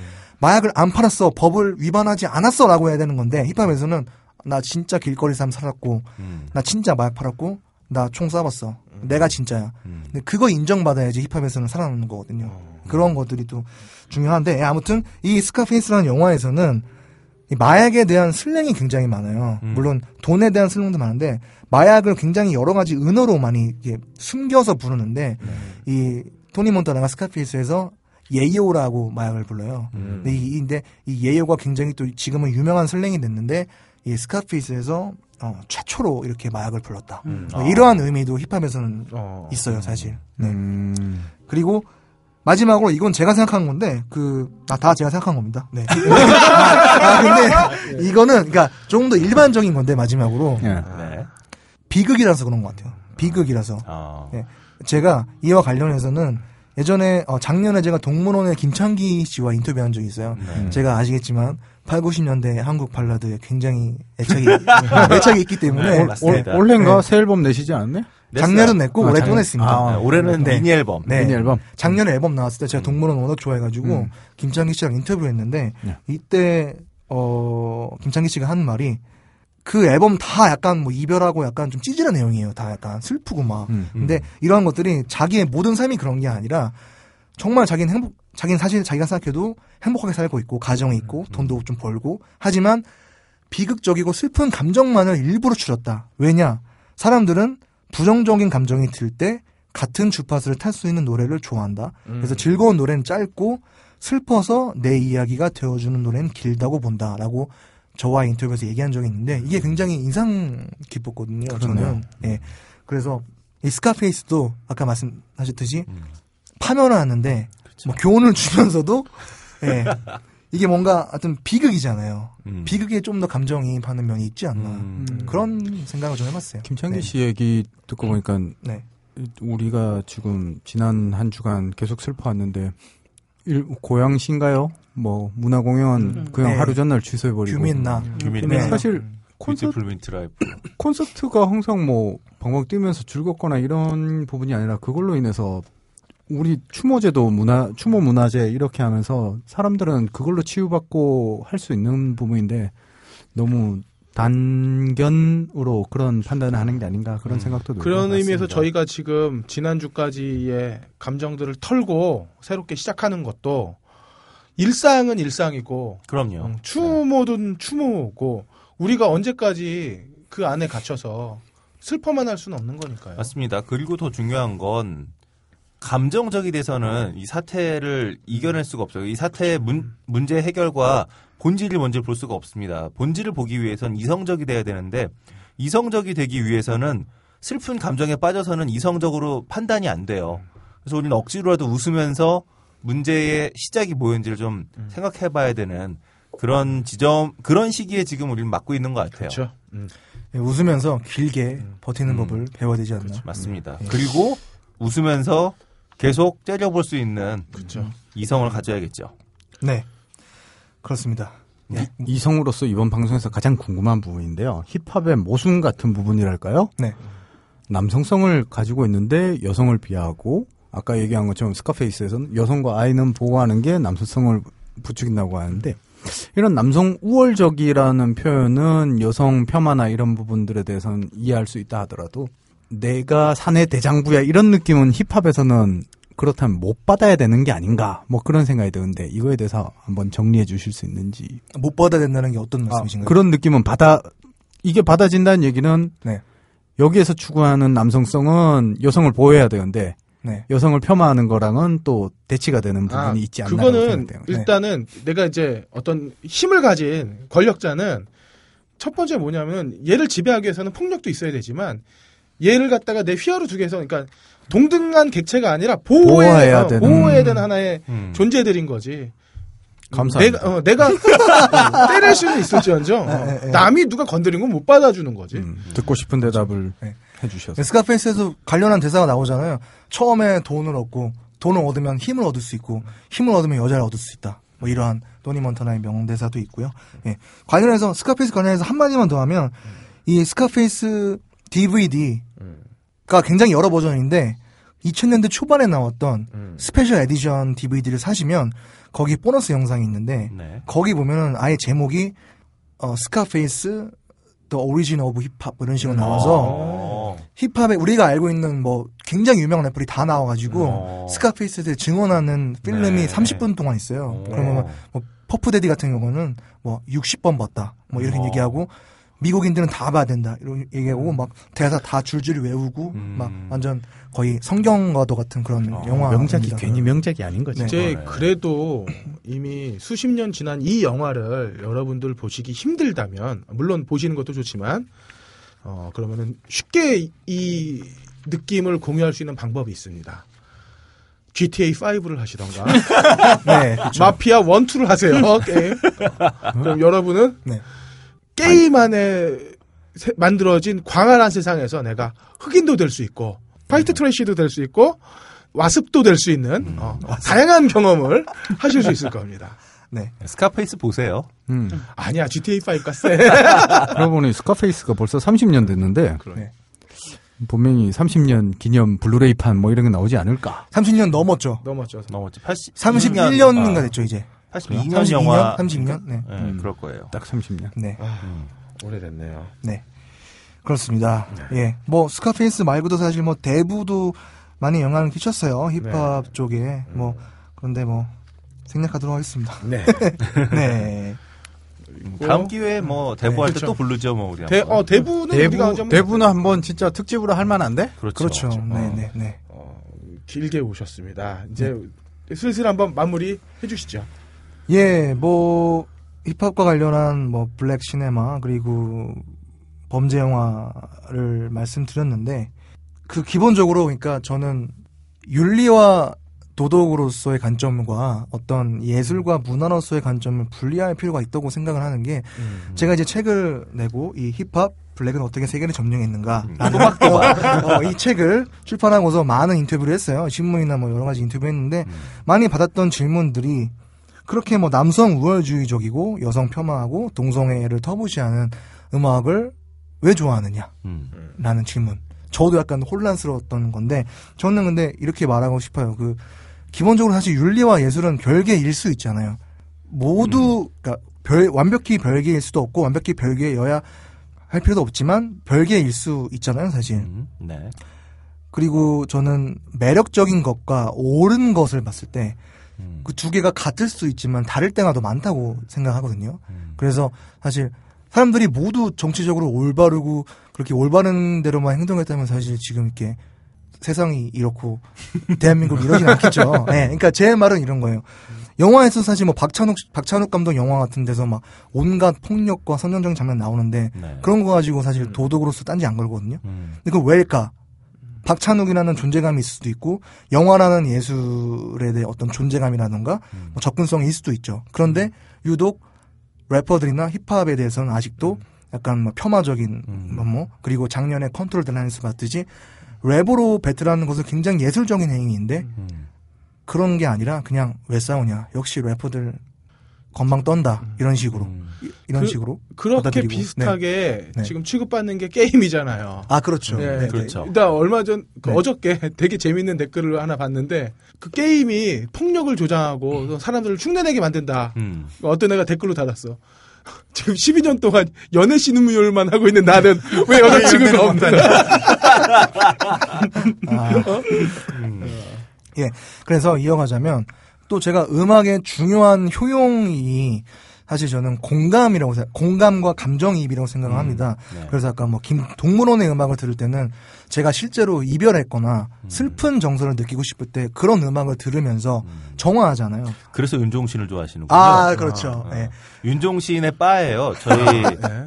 그 음악 체험 Y에서 발라드 뽑을 때 자기 막 꼭 해야겠다고 해서 같이 왔는데 네. 윤종신만 뽑았어 이 사람이.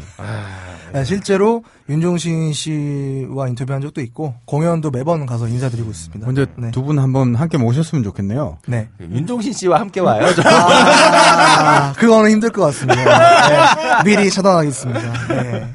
그건, 네. 아무튼 이 얘기를 이어가면 음악의 중요한 효용이 공감과 감정이입인데 네. 슬픈 노래를 들을 때 슬플 때 슬픈 노래를 듣는 걸 사람들이 뭐라고 안 해요. 근데 힙합을 들을 때는 주로 에너지를 얻고 네. 역동성을 느끼고 싶고 음. 속된 말로 내가 짱이야 음. 라는 기분을 느끼고 싶을 때 듣거든요. 그러니까 힙합을 들을 때 래퍼들이 아 내가 최고고 내가 성공했고 이렇게 성공했고 내가 짱이야 라고 외칠 음. 때 근데 그걸 들으면서 아 래퍼가 짱이니까 나는 그냥 병신이구나 이렇게 느끼면 잘못된 거고 음. 감정이입을 해서 아, 나도 짱이야. 나도 이 현실에서 그래도 힘내서 살아야겠다. 음. 나도 나도 할 수 있어. 라는 에너지를 주는 게 힙합의 굉장히 중요한 효용인데 음. 그러한 것들이 전혀 이제 논의되지 않는 거죠. 그냥 음. 윤리와 도덕으로서만 바라보는 것이 좀 아쉽죠. 음, 네. 그러한 내용에 대해 힙합 블랙은 어떻게 세계를 점령했는가에서 확인하실 수 있다는 얘기죠. 물론입니다. 네.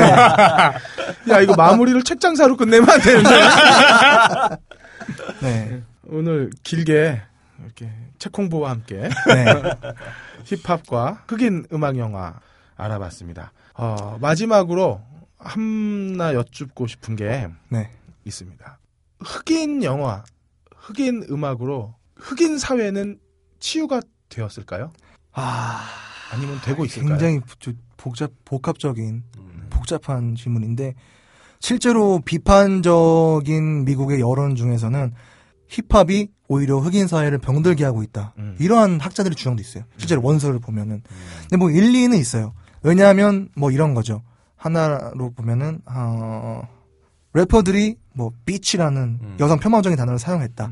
근데 래퍼들의 입장에서는 항변이 있는 게 자기는 자기들은 진짜로 그렇게 행동하는 여자들을 그렇게 부르는 것이다. 존중할 만한 여자들은 우리는 그렇게 부르지 않는다. 음. 뭐 이런 얘기도 이- 있는데 근데 이제 그런 거에서는 기의보다는 기표가 문제라고 그쵸. 주장할 네. 수도 있잖아요. 예, 그런 면에서 예, 그런 면에서 힙합이 오히려 흑인 사회를 병들게 하고 있다라는 주장도 있는데 음. 글쎄 뭐 한국으로 치면 쌍년을 왜 쌍년이라 부르지 못하느냐 아 뭐 이런 그렇죠. 거죠. 예, 그렇죠. 예, 예. 그런데 저는 모르겠어요. 아무래도 힙합을 좋아하고 힙합을 좀 대변해야 되는 그러니까 너무 힙합에 대한 뭐 오해나 편견 이런 것들이 좀 이렇게 좀 쏠려 있는 그런 현실에서 좀 대변해야 되는 입장인지 모르겠는데 그냥 계속 그런 부분은 좋아질 좋아지고 있고 좋아지려고 하- 노력해야 되는 것 같아요. 그러니까 그 흑인 사회를 병들게 할 수 있는 뭐 동성애에 대한 문제라든가 뭐 여러 가지 거친 언어라든가 그런 것들을 사실 힙합 안에서도 좀 많이 자정을 하고 있거든요. 예를 들면 힙합에서 Def Jam이라고 하는 그 제일 큰 레이블의 대표도 어그 얼마 전에 그 프랭크 오션이라고 하는 뮤지션이 자신은 뭐 양성애 성향이 있다라고 했는데 옛날 같으면 그냥 커리어가 끝나고 매장당하는데 오히려 그것을 지켜줬단 말이죠. 지지하고 이 젊은 어 이 젊고 전도 유망한 재능 있는 뮤지션의 이 용기에 박수를 보낸다. 뭐 이런 식으로 왕자, 좀, 응, 왕자의 게임 4시즌 3편을 보시면 bisexual이 얼마나 좋은 것인지 얘기해주는 대사가 나오기 때문에 꼭 한번 보시면 좋겠고. 네. 저는 그래서 그냥 네, 오늘 네. 오늘 함장님 커밍아웃 나왔고요. 뭐 힙합이 이렇게 완벽하거나 막 다 결함이 없다 이런 건 아닌데 음. 재즈나 소울이 사실 네. 예전 흑인들을 많이 치료해 줬잖아요, 사실. 네, 그렇죠. 근데 지금의 흑인을 대표하는 음악은 재즈나 소울이보다는 저는 랩이 랩과 힙합이라고 생각하거든요. 근데 앞으로 긍정적으로 계속 발전해 뭐 가야겠죠. 그러고 있고요. 네. 덕분에 우리가 관심을 갖지 않으면 잘 알 수 없었던 힙합 그리고 힙합으로 알아본 흑인 영화에 대한 이야기 잘 들었습니다. 저 긴 시간 고생해 주신 우리 봉 작가님 박수로 한번 치면서 마무리 해보죠. 네, 감사합니다. 영화 음악의 A to Z 영화 딴따라 영화 딴따라 시간입니다. 해비조님. 네, 오늘 영화 딴따라 시간에는요. 네. 음, 영화 샤프트 얘기를 좀 해보려고 해요. 아, 이것도 그 blaxploitation 이라고 하는 그러니까 70년대 유행했던 그렇죠. 흑인 영화를 네네. 지칭하는 거기에 거죠. 뭐 거의 선봉장격인 영화죠. 네. 사실 제가 이 영화의 이 샤프트의 OST 얘기를 예전부터 하고 싶었어요. 네. 지난번 총기 특집 할 때도 네. 이거를 해야 되나 하다가 그래도 총하면 역시 매그넘 사사다. 어, 그래서 그렇게 갔지만 하여튼 굉장히 오래전부터 샤프트 얘기는 꼭 한번 하고 싶었는데 또 오늘 또 그 봉 작가님이 오시는 관계로 네. 음, 잘 됐다. 오늘은 꼭 얘기를 해야겠다. 네. 라고 해서 사실 오늘 껄림이 그 1부, 2부로 나누고 네. 어 둘 중에 하나만. 네, 영화 딴따라는 하나만 해라. 네. 웬만하면 2부 때 해라. 네. 라고 했는데 그냥 제가 써왔어요. 어, 네. 뭐 아. 길어도 그냥 그런가 보다 하세요. 네. 아, 그리고 네. 이야기 진행하기 전에 아, 오늘 2부 진행을 어, 게스트로 모신 염승희 씨가 지금 지각을 해서 도착을 했네요. 네네. 예. 안녕하세요, 염승입니다. 네. 명백히 얘기하면 지각은 아니지. 먼저 오신 거지. 아, 그런 건가요? 우리 2부 시작도 안 했는데. 어쨌든 근데 지금 커피 드시는 거예요? 아니, 커피인지 뭔지 모르겠는데 이렇게 아. 새콤하네요 맛이. 아, 다행이네요. 왠지 커피면 또 커피입니다. 네, 흥분 네, 곧 흥분하시겠군요. 아, 네. 자, 계속 네. 자, 어쨌든 이 blaxploitation이라고 하는 영화는 70년대 좀 전에 말씀하신 것처럼 흑인 음악 영, 아, 흑인들을 다룬 영화예요. 그러니까 이게 이제 배경은 약간 아주 간단하게 배경을 설명드리자면 60년대 흑인들이 민권 운동을 하면서 수많은 흑인들이 이제 피 흘리며 쓰러졌죠. 음. 뭐 물론 뭐 킹 목사의 그 I Have a Dream 같은 그런 위대한 장면도 있었지만 대부분 민권 운동의 결과로 흑인들 사회 내부의 분열도 생겼고 또 굉장히 많은 피 흘리고 쓰러져 갔지만 흑인 사회가 그럼 변했느냐? 미국 사회 안에서 흑인들의 삶이 바뀌었느냐? 음. 사실은 겉으로 보여지는 법률만 몇 가지 바뀌었을 뿐 여전히 빈곤한 삶은 그대로였고 백인들로부터 차별받는 시선은 그대로였죠. 예. 그리고 동시에 매체에서 일종의 스테레오타입으로 다뤄지던 그러니까 아주 착한 흑인 할아버지, 노예 같은 할아버지, 엉클 톰이라고. 네, 엉클 톰이라고 그러죠. 모건 프리먼 네. 아니면 뭐 요리 잘해주는 뚱뚱한 흑인 아줌마. 네. 마- 아니면 mammy. 네. 포레스트 검프에 나오는 아니면 아주 섹시한 흑인 여성. 그래서 백인 남성들을 유혹하는 할리 베리. 이외에는 없는 거죠. 네. 영화나 매체에서 다뤄지는 데에는 흑인 남성, 정상적인 흑인 남성은 없고 다 뭔가 그냥 봉사하는 음. 그런 흑인들만 보여지는. 그래서 매체에서 보여지는 흑인들의 이미지도 전혀 바뀌지 않았고 삶도 바뀌지 않았고 그래서 여기에 분노한 흑인들이 자 그럼 흑인들이 주연을 맡고 흑인들이 연출을 하고 흑인이 각본을 쓰고 그다음에 흑인이 음악을 만들고 그래서 흑인들이 보는 진짜 흑인 영화를 만들자. 라고 해서 탄생한 게 바로 이 블랙스플로이테이션이라고 하는 흐름입니다. 근데 물론 이게 이렇게 오래 가지 못했어요. 처음에는 굉장히 이제 크게 히트를 했어요. 뭐 처음에 그 제목이 뭐였지? 저도 갑자기 예.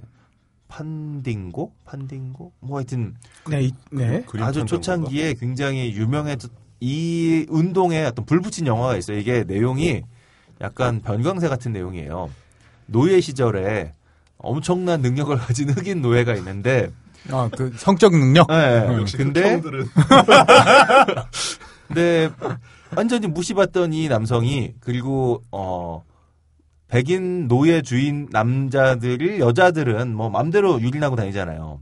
근데 어떤 마님이 이제 이분과 한 다음에 이분에게 폭 빠져서 그녀들끼리의 그러니까 흑인 남성 노예가 그녀들의 밤의 주인이 되는 뭐 이런 영화가 있었어요. 만딩가인가 그거 아니에요? 네, 만딩갈 거예요. 판딩가 만딩 만딩가인데 제가 그걸 마징가로 잘못 봐가지고 어릴 때 아. 봤다가 쇼크 받은 기억이 있거든요. 판딩고는 그 장고에 나오는 아. 그 격투 그 아, 알겠습니다. 만딩 만딩가 뭐. 아, 저도 지금 원래 준비해 온 거는 자, 아, 떠올라서 예. 아, 시는 분은 게시판에 달아주시고요.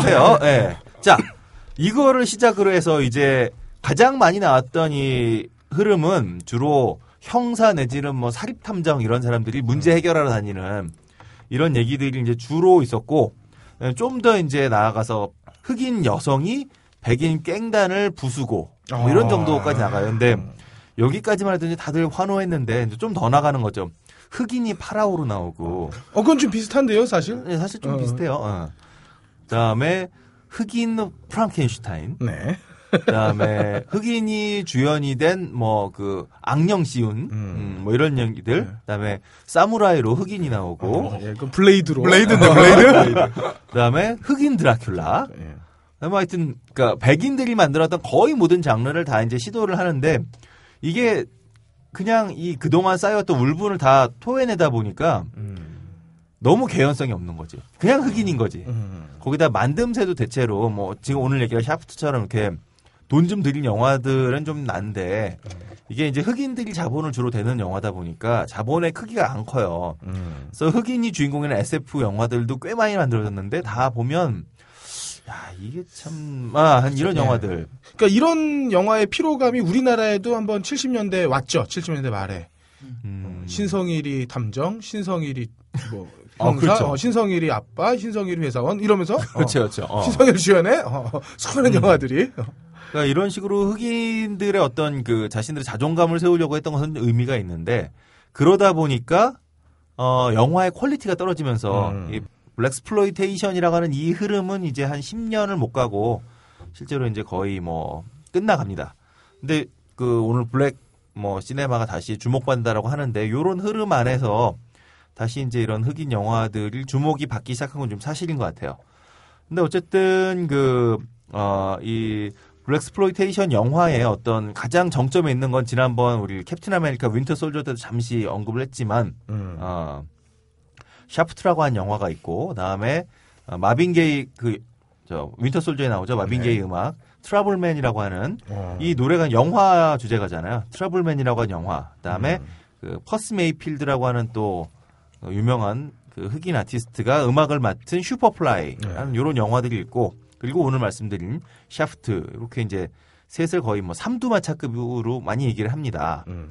그리고 아까 말씀드렸던 그 팸 그리어 누님이 이분 음, 그 네. 아시는 분은 누님이요? 아시겠지만 음. 제키 브라운이라고 왜 퀸틴 타란티노 감독 네. 영화의 그 약간 나이 먹었지만 하여튼 제일 멋있게 나중에 다 가져가시는 누님 있잖아요. 흑인 네. 누님. 이분이 이제 그 팸 그리어인데 요 분이 수많은 당시에 그 블랙스플로이테이션 영화에서 음. 남성들 특히 백인 남성들을 다 까부시고 다니는 네. 음, 갱 누님으로 예, 70년대 풍미를 하셨죠. 아, 그래서 쿠엔틴 타란티노가 제키 브라운을 만든 거군요. 실제로 그 퀸틴 타란티노가 이 영화를 만들 때도 음. 이 아니, 누님을 아예 염두에 두고 네, 그냥 주연으로 생각하고 만들었다고 해요. 백인으로서는 우마 써먼, 어, 음, 그렇죠. 네. 흑인으로서는. 그러니까 팸 그리어. 지금 말씀인 샤프트나 슈퍼플라이나 아니면 트러블맨 이 영화의 음악을 만, 그 만들었던 세 분. 지금으로 치면 그러니까 뭐 제이지, 음. 그다음에 뭐 카니에 웨스트, 뭐 존 레전드 거의 이 정도 급의 아티스트들이 서로 흑인 영화의 영화 음악을 내가 맡겠어라고 이제 서로 나와서 그 음악을 했던 뭐 그런 거라고 보시면 될 것 같아요. 제이지급이 되려면은 와이프가 이뻐야 될 텐데. 음. 어, 입술이 두꺼워야 됩니다. 아니, 좋았나요? 그러게. 어, 살려주세요. 네. 마빈 게이가 어땠나 모르겠네요. 네. 네. 뭐 거기까지 뭐 게이인데 뭐. 사모님들까지는 제가 확인을 안 해봐서. 네, 알겠습니다. 네, 어쨌든 어, 샤프트는 어 샤프트는 이 영화는 그러니까 뭐 아까 말씀드린 블랙스플로이테이션의 어떤 첫- 최초의 영화는 아니에요. 하지만 음. 최초로 메이저 레이블이 음. 메이저 영화사가 돈을 댄 그래서 이 블랙스플로이테이션 영화가 흑인 동네에서 조그맣게 상영하던 영화에서 이제 전국과 전국적으로 상영을 하고 다음에 해외로 진출하는 음. 이런 이제 아주 작정하고 만들어진 영화죠. 그래서 이 영화의 음악도 작정을 하고 아이작 헤이즈한테 맡깁니다. 어. 이 아이작 헤이즈는 뭐 이미 소울과 R&B 쪽에 관심 있는 분들한테 뭐 이제 그 말 그대로 정말 레전설인 분이고요. 어, 이 양반 그 음반 중에 그 Hot Buttered Soul 아니 네. hot buttered coconut? 예, Hot Buttered Soul이라고 하는 네. 여, 여기서 이 바다 우리의 바다 하면 그 느껴지는 그 느끼함 있잖아요. 네. 딱이 음악 음반이 진짜 그래요. 음. 정말 그러니까 이게 그 섹시하고 느끼한 남자의 음악.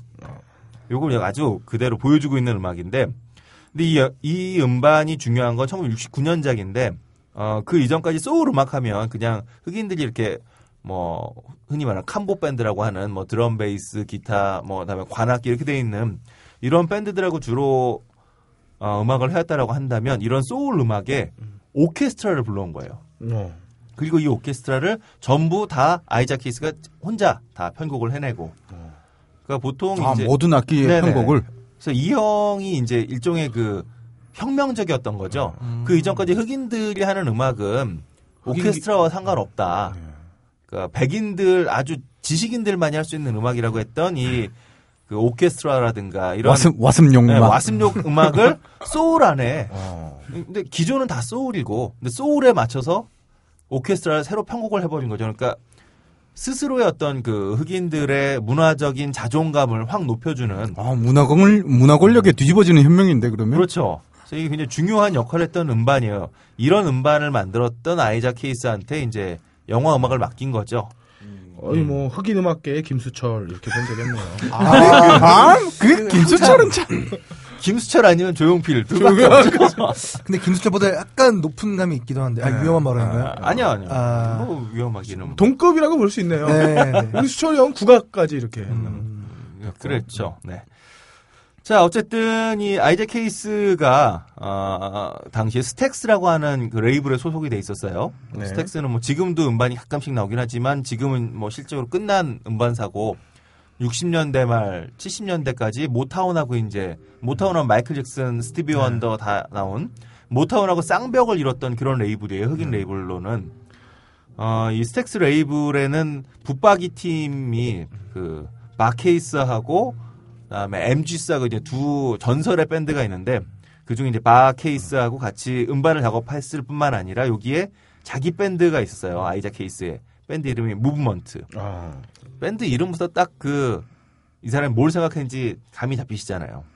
자기 무브먼트하고 바케이스하고 이제 다 불러들여서 각 곡에 맞는 더 잘 연주를 하는 팀들에게 이 곡의 분위기에 따라서 연주를 배분하고 여기다가 이제 멤피스 혼이라고 혼즈. 네, 멤피스 혼즈라고 이 그 관악기 팀을 불러서 이 멤피스 혼즈 역시 또 뭐 비비킹부터 시작해서 그 흑인 음악의 전설의 음반들을 찾아보면 이 멤피스 혼즈가 굉장히 많이 연주를 했거든요. 어. 근데 여담으로 그 멤피스 혼즈 하기가 되게 여러 사람인 거 같잖아요. 네. 둘이에요, 둘. 어. 단 둘, 단 둘인데 뭐 두 명이라도 복수는 어, 복수니까. 복수니까. 멤피스 혼즈. 음. 이건 저런 거죠. 현철과 벌떼들이지만 알고 보면 현철 아저씨 옆에서 키보드 치는 분 한 분 더 있는. 예. 어쨌든 이런 그 당대의 소울 음악의 어떤 슈퍼 연주자들을 다 불러들여서 그래서 실제로 샤프트 작업을 하게 됩니다. 온라이즈 밴드는 심지어 혼자예요. 네. 네. 자, 어쨌든 이 음반을 통해서 사실 그 이전까지의 아이작 헤이즈 아까 그 Hot Buttered Soul 얘기한 것처럼 마빈 게이랑 누가 누가 더 느끼하나, 음. 누가 누가 더 섹시하나, 뭐 이런 거 갖고 이제 약간 경쟁하는 그런 느낌이었던 아티스트에서 어 당대를 휩쓰는 이제 아티스트로 성장을 하게 되죠. 어, 이 우선 먼저 좀 소개를 해드리자면 이 영화 음악을 통해서 어, 샤프트 앨범이 나와요. 아이작 헤이즈 이름으로 샤프트 앨범이 빌보드 앨범 차트 1위, 빌보드 재즈 앨범 차트 1위, 네. 빌보드 black music 1위. 근데 이 black music 차트라고 하는 건 뭐 계속 이름이 바뀌었어요. 요즘 뭐라고 부르죠? 모르겠네요. 정확한 명칭은. 그러게 요즘 뭐라고 그러나 이게 black music이라고 하는 게 1930년대에는 colored music 차트였어요. 그러니까 유색 인종 음악 차트였던 거죠. 그다음에 요게 좀 이제 colored란 말이 좀 뭐라고 하니까 그다음에 race music 차트라고 있었죠. 그 더, 더 이상 안 돼, 그게? 근데 이제 이게 당시에 미국 사회 안에서는 그래도 race란 말은 조금 지금 우리가 듣기에 굉장히 차별적이지만 네. 그래도 유색 인종이란 말보다는 조금 그래도 교양이 있다라고 하는 그러니까 이게 어 colored 그다음에 레이스 그다음에 black 자, 실- 지금은 우리가 black이라고 부르면 이것도 굉장히 실례되는 거잖아요. Afro American. 예, 그렇죠. 우리 이제 어, African American 이렇게 불러주는 게 이게 정상인 거잖아요. 근데 70년대까지만 해도 여전히 미국 사회 안에서 미국 사회가 흑인을 어떻게 바라보는지가 딱 이 흑인 음악에 대한 차트의 명칭만 봐도 음. 어떻게 흘러왔는지 우리가 좀 감을 잡을 수 있는 거죠. 음, 어쨌든 이 black music 앨범 차트 1위였고 그다음에 이걸로 끝이 아니죠. 아, 이 음반을 통해서 그래미상의 영화 음악상, 그다음에 음. 그래미상에서 최고 연주상, 그다음에 녹음 기술상, 그다음에 아카데미상에서는 어, best music, 그다음에 original song 부분, 골든 글러브에서도 best original score, 뭐 다 휩습니다. 웬만한 그 당대의 팝과 그다음에 영화 음악 차트를 뭐 완전히 쓸어버리는 이런 그 음반을 발표하게 되죠. 자, 이 영화의 내용은 아주 간략하게 소개하면 이렇습니다.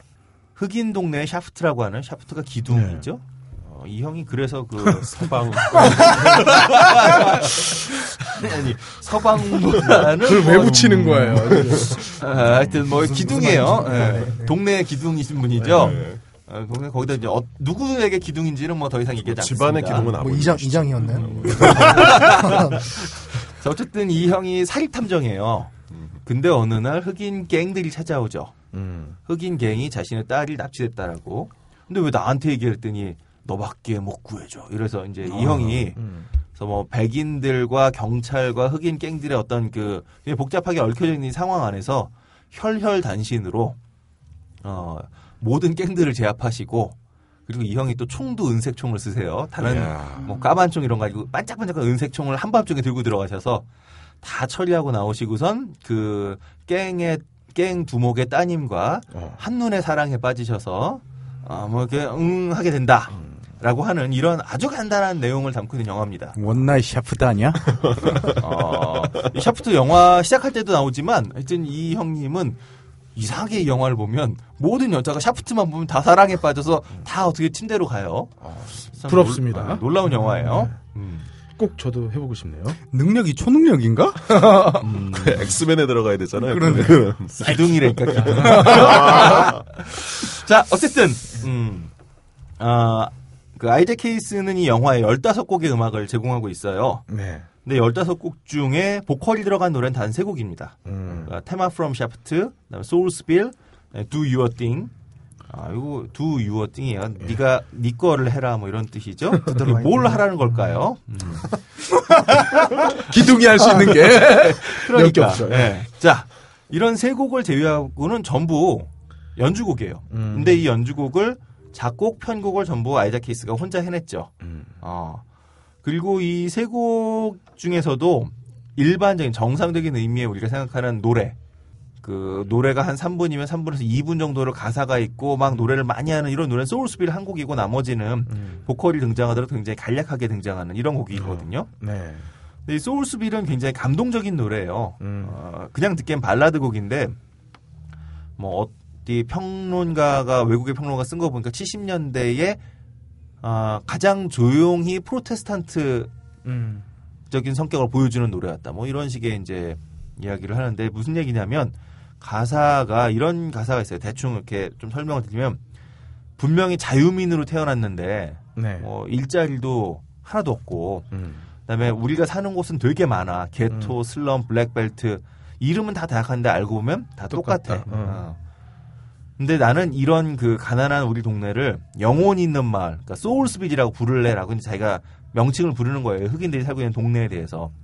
근데 이 노래 이제 마지막 가사 가지고 끝내주는데 여성 코러스가 막 할렐루야를 외쳐요. 음. 근데 어 아이자 케이스가 뭐라고 노래를 하냐면 나는 그가 그들의 노래를 들었으면 기도를 듣기를 바래라고 얘기해요. 그러니까 이게 신이 그 열심히 기도하고 있는 자기 흑인 형제들의 기도를 좀 들었으면 좋겠다. 이 친구들은 진짜로 영원 깊숙이 가장 열심히 믿는 사람들이니까. 아까 그 봉 작가님도 얘기했지만 이 사람들이 어- 얼마나 신앙이 깊은지. 네. 그런데 아 약간 아이자 케이스는 신한테 그렇게 열심히 기도했는데 신은 뭐 하고 있는 거 약간 좀 이런 느낌이에요. 그런데 이제 여성 코러스들은 되게 열심히 할렐루야를 외치고 있는데 이 친구는 신은 이렇게 우리가 열심히 부르는데 뭐 하고 있는 거 약간 이런 느낌이면서 그렇지만 언젠가는 신이 우리가 살고 있는 소울스빌을 덮고 있는 미저리를 이제 끝내줬으면 좋겠어라고 얘기를 해요. 어. 그래서 뭐 어떻게 들으면 신에게 되게 간절하게 이야기하는 걸 수도 있지만 어떻게 들으면 그렇게 열심히 신에게 기도했지만 왜 아무것도 바뀐 게 없지라고 이야기하는 굉장히 강한 그 어, 저항의 의미를 담고 있는 두 가지 이중적인 의미를 담고 있는 곡이에요. 그래서 제가 볼 때 70년대 만들어진 뭐 여러 가지 좋은 음악이 많지만 넌 가사의 내용으로 볼 때는 그 스티비 원더의 슈퍼스티션과 거의 뭐 동급의 이런 네. 그 음악이 아닌가라고 생각이 되고요. 또 하나 제가 또 말씀드리고 싶은 게 아까 그 Do Your Thing, 네. 네 할 일 해. 이 노래가 19분이에요. 오. 대작이네요. 네, 대작이죠. 이거 애니메이션 한, 한 분이잖아요. 아니, 그게 아니라 실질적으로 19분 동안 하나 보지. 음, 뭐 그럴 수도 있겠네. 아, 그 맞는 것 같은데. 왠지. 19분 30초네요. 19분 30초. 네. 왜냐면 우리 여기 지금 여섯 명이 합쳐도 왜냐면요 이 영화에 아 이 노래에 19분 동안 진짜 연주가 끝내줘요. 뭐 베이스하고 진짜 드럼이 쩍쩍 달라붙는 그루브가 넘치는 데다가 또 일렉 기타 솔로가 정말 19분 내내 막 싸질러 대요 진짜. 불 같은 솔로를. 네. 정말 제가 이렇게 표현한 게 맞는지 모르지만 정말 막 쏟아내는 그런 느낌? 뭘 쏟아내는지 모르지만 쏟아내는 느낌의 기타 솔로가 이어지고 거기에 혼 섹션도 엄청 화려하고. 근데 이게 흑- 백인들이 만약에 이런 19분짜리 사이키데릭을 만들었다고 하면 엄청 진지해요 끝까지. 네. 근데 Do Your Thing 이 노래는 끝에 가면 뭐가 나오냐면 그 당시에는 샘플링은 없었을 거고 사람이 직접 이제 그 입으로 쓰는데 쪽쪽쪽쪽 하는 그 뽀뽀하는 소리를 그 비트를 맞춰서 어, 폴리를. 써서 네. 예. 이렇게 해서 쪽쪽쪽쪽 소리를 계속 내죠. 어, 그 얘기를 난 그렇게 생각하는데 진짜 19분 30초가 그 얘기였나? 음. 그래서 19분 30초 동안 전혀 지루하지가 않아요. 네. 웬만한 백인 사이키델릭 음악도 물론 저에게는 안 지루한데요. 네. 어, 물론 저에게는 지루하게 들리지 않지만 그래도 19분이면 웬만하면 지루할 만한데 이 음악은 들으면 19분 동안 정말 여러 가지 악기가 화려한 솔로를 끊임없이 보여주는 데다가 이게 좀 지루하다 싶어질 때 되면 쪽쪽거리는 소리까지 다양한 효과를 통해서 해비조님은 19분 하면 와이프가 지루해지는 걸로 지금 정리가 그렇게 뭐 되네요. 이상한 아, 이 끝에 자, 자 예, 없었던 일로 하고요. 네, 자, 자, 이 노래 같은 이런 그 그러니까 이 노래를 통해 서 제가 좀 주목하고 싶었던 건 당대의 백인 음악가들이 아주 긴 노래를 만드는 게 70년대 60년대 말에 유행이었어요. 어. 그러면서 자신이 얼마나 그 뭐 파퓰러 뮤직을 하고 있지만 얼마나 작가적인가? 그렇죠. 내가 얼마나 작가성을 가지고 있을 뿐만 아니라 얼마나 창조적이고 이런 걸 이제 과시하기 위해서 사용했는데 일부러 여기에 저항하는 거죠. 음. 우리도 이렇게 만들 수 있는데 우리는 이렇게 만들어도 니네처럼 그렇게 어깨에 힘주느라고 뭐 이러지 않아. 우리는 뽀뽀 소리를 낼 수 있고 솔로도 훨씬 자유롭게 할 수 있고 어. 중간에 보면 약간 이제 폴리리듬이라고 그러죠. 리듬이 여러 가지 악기가 어떻게 들으면 합이 안 맞는 것처럼 들려요. 근데 그게 이게 그냥 처음에 들어 어, 어, 소리가 왜 안 맞지? 드럼하고 베이스가 따로 노네, 기타랑 따로 노네. 조금 한 발짝 떨어져 들어보면 이렇게 각각의 악기가 따로 노는 것 같지만 전체로 들으면 또 합이 맞는 어. 이 재즈에서 많이 쓰는 거죠, 이제. 요런 것들을 오히려 보여주면서 우리는 너희처럼 할 수 있지만 이렇게 더 다양하고 재밌게 할 수 있어라는 이제 과시하는 그런 장면인 거죠. 그래서 이 노래도 참 저는 음, 개인적으로 굉장히 좋아하는 곡이기도 하고요. 이게 사실 그 이렇게 긴 음악이 나오는 게 그 당시에 그 시스템에 대한 거부잖아요. 그렇죠. 그러니까 3분짜리 노래. 3분짜리 노래 라디오가 발전하면서 음. 음. 악이 라디오로 퍼져나갈 때 2분에서 3분짜리 음악으로 다 끊어서 만들려고 했던 그 방송사의 요청에 의해서 만들어진 음, 그- 방송사 요청보단 그 전에 SP판이 아 SP판에 대한 네, 그런 72회 물리적인 한계도 있었죠. SP판이 네. 한 면에 3분 40초까지 들어갈 수 음, 있죠. 음, 네. 그런 물리적인 음. 한계도 있었기 때문에. 근데 이제 이런 걸로 고정되어져 있는 이 대중음악, popular 네. music의 어떤 형식을 파괴하는 거죠. 우린 19분 동안도 할 수 있다. 클래식이 아니라도. 음. 자, 이런 그 Your Thing이라는 노래도 있고, 그다음에 개인적으로는 그 No Name Bar라고 하는 연주곡이 있어요. 네. 이게 보니까 투팩이 샘플링을 했었나? 힙합, 투팍. 네, 네. 투팍이 했었나? 이게 힙합 뮤지션 되게 유, 유명한 힙합 뮤지션이 자기 노래에서 샘플링을 했던 곡이기도 해요. 뭐 아이작 헤이즈의 거의 모든 곡은 그게. 힙합 뮤지션에 의해서 음, 뭐 그렇죠. 음. 사실 저도 이거 찾아보니까 이 음반에 나왔던 노래 중에 다섯 곡인가가 이미 여러 힙합 뮤지션들에게 이제 샘플링으로 사용됐었더라고요. 근데 네. 이 No Name Bar라고 하는 이 노래는 그러니까 아 지금 찾아보니까 네. 투팍의 Soldier Story라는 노래에 아. No Name Bar가 샘플링 되었네요. 네네네. 네. 그러니까 이 No Name Bar라고 하는 이 연주는 근데 어떻게 들어보면 음, 소울이나 아니면 뭐 디스코 혹은 펑크 이런 느낌보다는 어떻게 보면 그 소울 재즈라고 하는 그 재즈의 60년대 말에 유행했던 하는 흐름이 있어요. 뭐 지미 스미스나 지미 스미스나 아니면 뭐 호레이스 실버나 뭐 이런 분들이 이제 많이 연주했던 음악인데 그런 그 소울 재즈를 좋아하는 분들이라면 오히려 더 네. 음, 즐겨 들을 수 있을 만큼 이 재즈적인 성격에서도 강력한 그런 그 연주를 들려주는 이런 노래입니다. 자, 그래서 이러한 음악들이 쭉 실려 있는 이 샤프트의 음악을 좀 한번 쭉 들어보시면 그리고 샤프트와 더불어서 혹시 시간이 되신다면 그 Trouble Man과 Super Fly 이 세 개의 OST를 함께 묶어서 들어보신다면 개인적으로 여기다가 하나 더 더 하고 싶은 게 아까도 말씀드린 스티비 원더의 음. Superstition까지 네 곡을 이제 같이 엮어서 들어보시면 1960년대 민권 운동이라고 하는 것이 1970년대 초반에 미국 사회에서 흑인들의 자존감을 확인시켜주기 위한 음.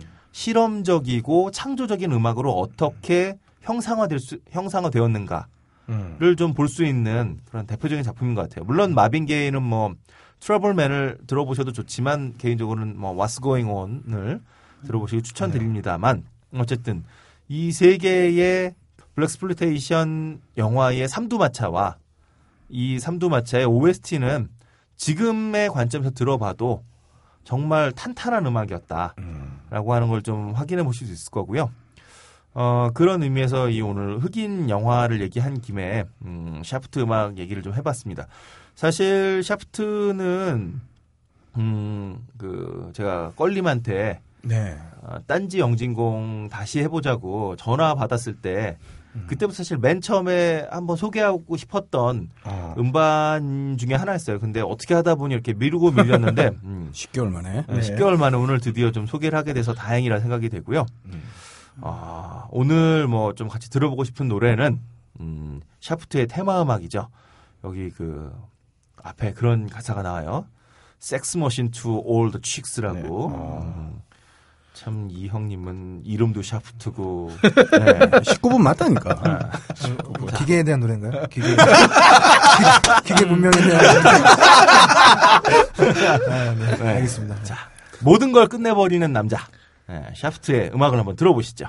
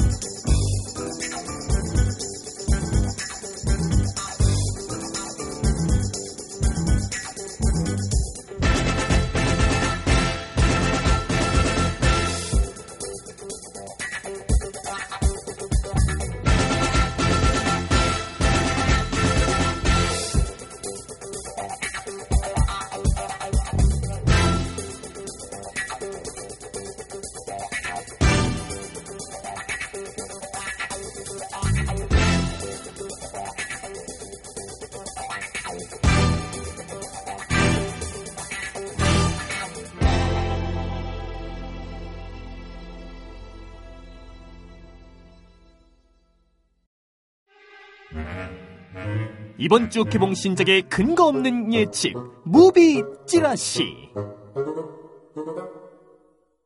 movie 찌라시 시간입니다, 함장님. 예. 어메이징 스파이더맨 2 영향 때문이겠지만 연휴 기간에 개봉하는 작품 중 기대되는 게 거의 없습니다. 아, 그래서 1, 2부 중에 일부에만 할 거예요. 아, 근, 아, 어메이징 스파이더맨 잘 나왔어요. 저 재밌게 그래요? 봤어요. 예, 예. 음. 뭐, 옷 많이 가- 갈려요. 뭐, 캡틴 아메리카 2가 훨씬 낫다. 뭐, 이렇게 갈리지만, 저는 개인적으로 어메이징 스파이더맨 2 잘 나왔다고 생각합니다. 그, 뭐, 음. 두 개의 그, 뭐 우열을 가리기 좀 힘들 정도로 재밌게 나왔던 것 같아요. 특히, 어, 또 다른 의미의 찌질이가 탄생한 게 아닌가. one에서는 그게 잘 부각이 안 됐었는데 예, 확실하게 어, 새로운 찌질이가 나타났어요. 음. 어, 그러고 보니까 캡틴 아메리카도 찌질이 출신이고 스파이더맨도 찌질이 출신이네요. 반에서. 대세죠. 음. 아, 찌질들이 이제 용이 되는 거죠. 야, 마음에 드는데요. 그렇다고 뭐 우리가 우린 글렀어. 나이도 있고요. 자, 그래서 4월 30일에 개봉하는 영화 두 편이랑 5월 8일에 개봉하는 영화 한 편을 소개해 드립니다. 네. 첫 번째 영화 표적 프랑스 영화 포인트 블랭크의 한국판 리메이크 작품인데요. 포인트 블랭크는 굳이 우리말로 표현한다면 뭐 단도직입 이런 표현일 것 같아요. 그래서 노골적인 표현이라서 이미 영화 제목으로 많이 쓰인 문구예요. 특히 복수를 다루는 주제 영화의 문구로 많이 사용하고 있고 이 영화의 감독은 창 감독이라는 예명을 쓰는 윤홍승 감독입니다. 어, 이 혹시 보셨는지 모르겠는데 고사 피해 중간고사라는 영화의 감독이에요. 음. 그 뒤로 단편 영화 두 편을 감독하고 나서 다시 이번 영화로 장편 메가폰을 잡았습니다만 글쎄요 피해 중간고사는 그 스릴러 호러물인데 이건 액션 영화란 말이죠. 그래서 기대치는 1점 드려요. 네, 지금 이, 이범수 씨 나왔던 거 아니에요? 이범수 나온 거 아니에요? 네. 고사? 네 네. 지금 침묵은 납득하기 힘든 침묵가 아닌가요? 아니 그, 그 영화 별로 재미 없었는데. 네. 그러니까 지금- 피해 중간고사가 뜨지 못했기 때문에 그 뒤로 장편을 계속 이어받은 게 아니라 단편 영화 두 편을 감독했거든요. 그래서 기대치를 1점 드린 거예요. 예, 알겠습니다. 뭐 배우는 화려합니다. 류승룡이 주인공 역할을 맡아서 화려한 액션을 선보이고 네. 막 특공 무술하고 이래요. 근데 왠지 이분이 무술을 한다니까 좀 잘 이건 안 되네요. 네. 어, 그래요? 네. 장진 감독의 거룩한 게 뭐였나요? 네. 네, 맞습니다. 거기에서도 류승룡은 이 아우, 복싱 어, 타고 딱, 나오죠. 예, 네. 무술을 하는 그런 그래요? 예, 조폭의 그런 음. 역할이어서 뭐 저는 꽤 괜찮을 것 같아요. 네. 네. 10원망의 선물만 보신 것 같네요. 애등이. 뭐 그건 아니지. 네. 알겠습니다. 제가 별로 안 좋아하는 영화. 네. 네. 7번방의 선물. 어, 그리고 유준상이 경찰 반장 역할, 음. 뭐 이진욱이 의사 역할로 나와요. 음. 요즘 주가가 좋은 김성령이 형사로 나옵니다. 네. 아, 전 이 92년도에 TV에서 그 고래 사냥 미니 시리즈를 했었는데 거기서 뭐 지금은 고인이 된 최진영이랑 김성령 씨가 예, 둘이서 남주 남자 주인공 여자 주인공으로 나오는데 그 기차 안에서 엉겁결에 그 검문 검색이었나 어쨌든 그걸 피하면서 엉겁결에 키스를 해요. 음. 그 그때 김성령이 실어증인가 뭐 아마 그럴 거야. 그 말을 못 하는데 키스를 하니까 눈이 동그래져 있는데 이 회색 티셔츠 면티 딱 입고 있는데 아, 얼마나 그 섹시하고 이쁘든지 3점 나오겠네요. 그 어린 마음에도 얼마나 그 이쁘고 청순한 게 아우 나 지금 생각해도 설레. 네. 뭐 아무튼 뭐 조여정과 제가 좋아해 맞지 않는 배우 시집 가버렸습니다만 조은지 언니까지 음. 뭐 그러다 보니 둘 다 그 조여정이랑 조은지는 후궁에서도 나왔는데 같은 조 씨인데 뭐 아무튼 배우가 화려해요. 기대치는 3점 드리고요. 화려하려면 20대 초반 걸그룹이 들어와야 화려한 거지. 그냥 관록이 묻어나네요, 3점. 이렇게 합시다. 관록의 3점. 자, 신호분 리메이크엔다다가 전작이 워낙 탄탄해서 3점을 줄까 해요. 프랑스 영화 포인트 블랭크. 네. 그런데 이제 누명을 쓰고 부상당해서 병원에 온 남자와 그 병원의 의사로 있던 남자가 아내를 납치당하면서 음. 이 결국엔 이 누명을 쓴 남자를 돕는다는 내용인데 긴박감을 느낄 수 있도록 만들어졌길 기원해 봐요. 그래서 합계는 7점입니다. 김성경 씨 예전에 누가 용의 발톱을 보았는가? 네, 거기서 기자로. 나오죠. 그 영화에서도 약간 기자인데 이렇게 액션 씬이 좀 있지 않았었나요? 네, 그? 살짝. 네. 네. 당시에는 뭐 그런 용류가 꼭짓단도 그랬고 뭔가 꼭짓단에. 액션을 해줘야 되지 않을까? 어. 갑자기 거장의 느낌이. 최진실의 액션씬. 네. 아 그때는 정보석이 아유 샤프했다니까. 그때 최진실이 발차기 할 때마다 내가 얼마나 가슴이 조마조마했는지. 거기서 네, 제일 안타까워서. 멋졌던 건 칠성이었어요. 기억나시는지. 기억나지 않아요? 어, 기억나지 않아요. 자, 두 번째 영화. 역린. 네. 아, 현빈 때문에 엄청 기대되는 영화죠. 예. 이게 좀 말이 많습니다. 물론 남자들은 뭐 기대하지 않겠지만. 감독은 이재규라고 유명하죠. 그 TV 쪽 출신인데, 다모. 패션 70, 음, 세븐틴. 아, seventy구나. 패션 seventies. 그 다음에 베토벤 바이러스. 어. 더킹 투하츠. 이. PD예요 근데 TV 드라마랑 영화는 호흡이 좀 많이 다른데. 그렇죠. 이건 영화란 말이죠. TV랑 네. 호흡이 달라서 기대치는 뭐 적당히 2점을 드려요. 네. 뭐 현빈 데리고 만들었으면 적당히 2점 정도는 해줘야 되겠죠. 뭐 배우는 기대치 3점 주고 시작할 거예요. 네. 일단 제일 중요한 게 김성령이 여기서도 나와요. 바쁘시네요, 이분. 누나 성애자. 난왜 2점인지 알겠다. 어, 배우 기대치 3점이라는데요? 어, 아, 그 네. 3점이에요? 영화 배경 시대가 달라서 뭐 김성령이 나와도 이제 다르게 보겠지만 뭐 어쨌든 현빈, 정재영, 조정석, 조재현, 어 여기도 조 씨가 두 명이야. 뭐 아무튼 여기까지 관심 없고요. 왜? 이, 이 좋은 배우들 보니까 3점. 그 다음 여자 배우가 누가 나오냐에 따라서 나는 한지민이 나와요. 어? 3점입니다. 5점 주겠습니다. 그다음 누구 딸도 아닌 혜원이라는 영화에 그 혜원으로 나왔던 정은채 네, 정은채 씨도 연기 잘하죠. 음. 이렇게 화려하게 나오니까 3점 드리는 게 맞는 것 같고요. 네. 아, 뭐 박성웅 아저씨도 나온답니다. 어, 예. 자, 신업은 정조의 암살 계획은 이게 지겹도록 만들어졌던 이야기잖아요. 그렇죠. 음. 그, 그런데 이유가 당연히 흥미롭기 때문일 거고, 24시간 동안 벌어진 이야기를 다루는데 24시간이 모자라진 않을지. 뭐 아무튼 조재현이 어, 지금 웃으신 거죠, 그죠? 네. 아, 제 계기가 먹힐 때가 있어요. 저만 알아들었네요. 지금. 아, 못 알아들으셨구나. 네. 그래요. 굳이 꼭 이해하고 싶지도 않아요. 저걸 왜 웃어줘야 될까, 뭐 이런. 청자들은 아실 거야. 자, 조재현이 조정석을 시켜 정조를 죽이려 하고 현빈을 죽이려 하고 정재영은 박성웅과 정조를 살려야 하고 박성웅이 아마 홍구경으로 나올 거예요. 이런 대치 상황에서 우리 현빈은 그저 그냥 멋쟁이, 뭐 푸시업도 하고 왕이 이런데 뭐 아무튼 신호분 기대치 2점 합계 왜 이게? 원작이 이인화 씨 소설 영원한 제국인가요? 아니면은 그냥 다시 만든 건가요? 영원한 제국과는 전혀 상관없지 않나요? 정조의 24시간 얘기는 영원한 제국이랑 영원한 제국은 3일 동안 얘기잖아요. 그쵸. 아 그런가요? 어, 그중 안성기 씨 나오는 그게 영원한 24시간 영원한 동안 영원한 어, 제국. 그- 그거 말고 또 뭐 있지 않나? 24시간 동안 뭐 하는 거? 아니요, 24시간에 대해서는 저, 제 기억이 틀렸다면 아니요, 모르겠는데 영원한 제국은 사흘간의 이야기를 그리고 있는 걸로 알고 있어요. 사흘로 기억을 해요. 저 예. 소설이랑 영화. 아, 그 중에 하루 정조 하면 아는 게 그- 그 중에 하루 잘라도 영림 만들면 되는 거 아니야? 아, 알겠습니다. 네. 예, 예, 예. 예. 뭐 어쨌든 합계 7점으로 동률이에요. 네. 이번 정조는 안경을 낍니까? 아, 이번 정조는 일단 시력은 좋은 것 같아요. 아, 자, 세 번째 영화는 라스트 베가스. 네. 감독이 존 터틀타웁이에요. 어, 어떤 영화를 감독했던 사람인가 하면 그 자메이카 봅슬레이 팀을 다룬 쿨러닝. 쿨러닝. 음. 예전에 방송에서 제가 말씀드린 적이 있는데 유튜브에서 영어로 While You Were Sleeping Paperboy를 찾아보세요. 바로 그 영화 당신이 잠든 사이에 음. 그 영화 감독이고 어, 그 유튜브에서 그 동영상 찾아보시면 제가 어느 부분에서 웃었는지 여러분도 웃게 되실 거예요. 네. 어, 존 트라볼타가 갑자기 초능력자가 되는 이야기 페노메논. 페노메논. 예. 그다음 캐서방, 어, 니콜라스 케이지가 주인공으로 나오는 내셔널 트레저 시리즈를 가- 감독한 사람이에요. 아, 여기서 갑자기 신뢰감이. 네.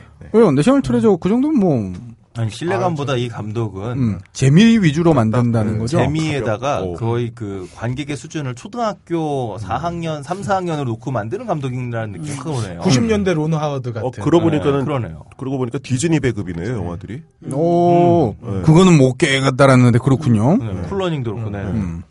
초딩 얘기하니까. 음. 뭐 그래서 적당히 기대치 2점 드리면 될 것 같아요. 네. 뭐 디즈니 영화니까 이건 디즈니 건지 모르겠어요. 음.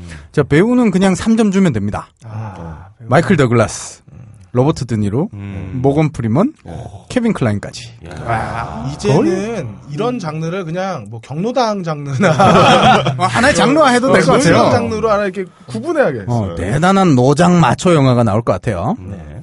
어, 그렇기 때문에 마초 영화이기 때문에 신업은 전혀 기대되지 않아요.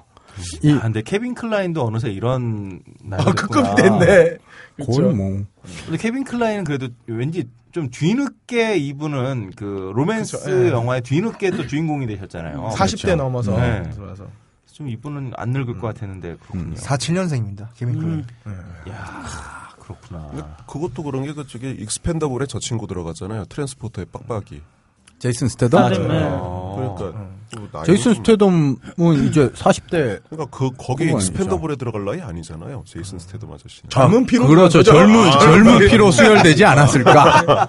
뭐 그렇게 생각하죠. 이제 형님들이 액션이 힘들 때 어. 마치 이제 대장 앞에서 준장이 커피 타는 것처럼. 그렇죠, 그렇죠, 그렇죠. 딱 적절, 아, 적절한 표현. 표현이네. 지금 제이슨 스타뎀이 딱 어떤 역할이냐면 새누리당의 이준석 같은 느낌이에요.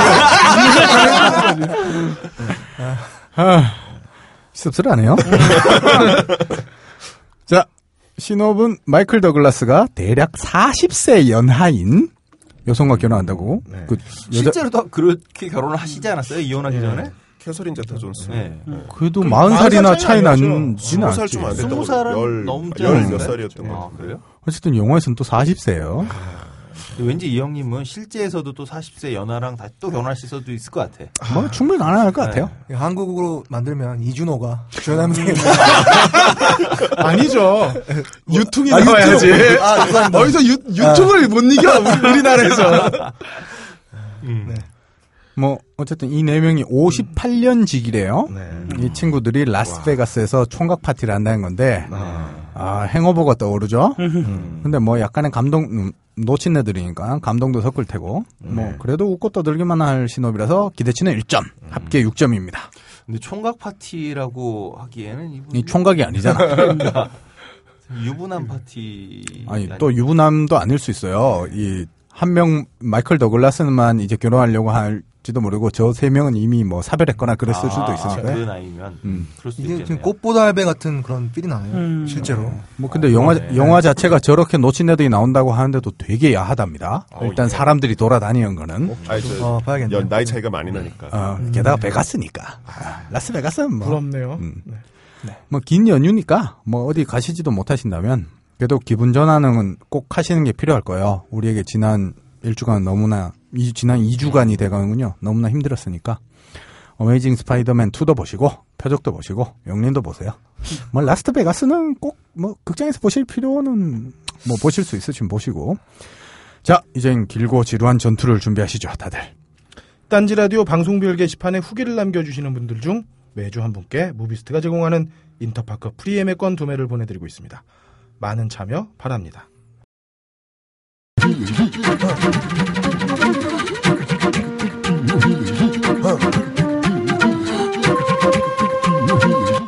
정부를, 관료를, 행정을 믿을 수 없는 현재입니다. 깨어있는 시민의 조직된 힘만이 우리가 의지할 수 있는 전부입니다. 녹음 김태용, 효과 고승수, 제작 단지일보 진행의 그럴거리였습니다. 2부에서는 문제적 인간 염승희 씨와 함께 5월을 맞이하는 덕후의 세계로 여러분을 안내하겠습니다.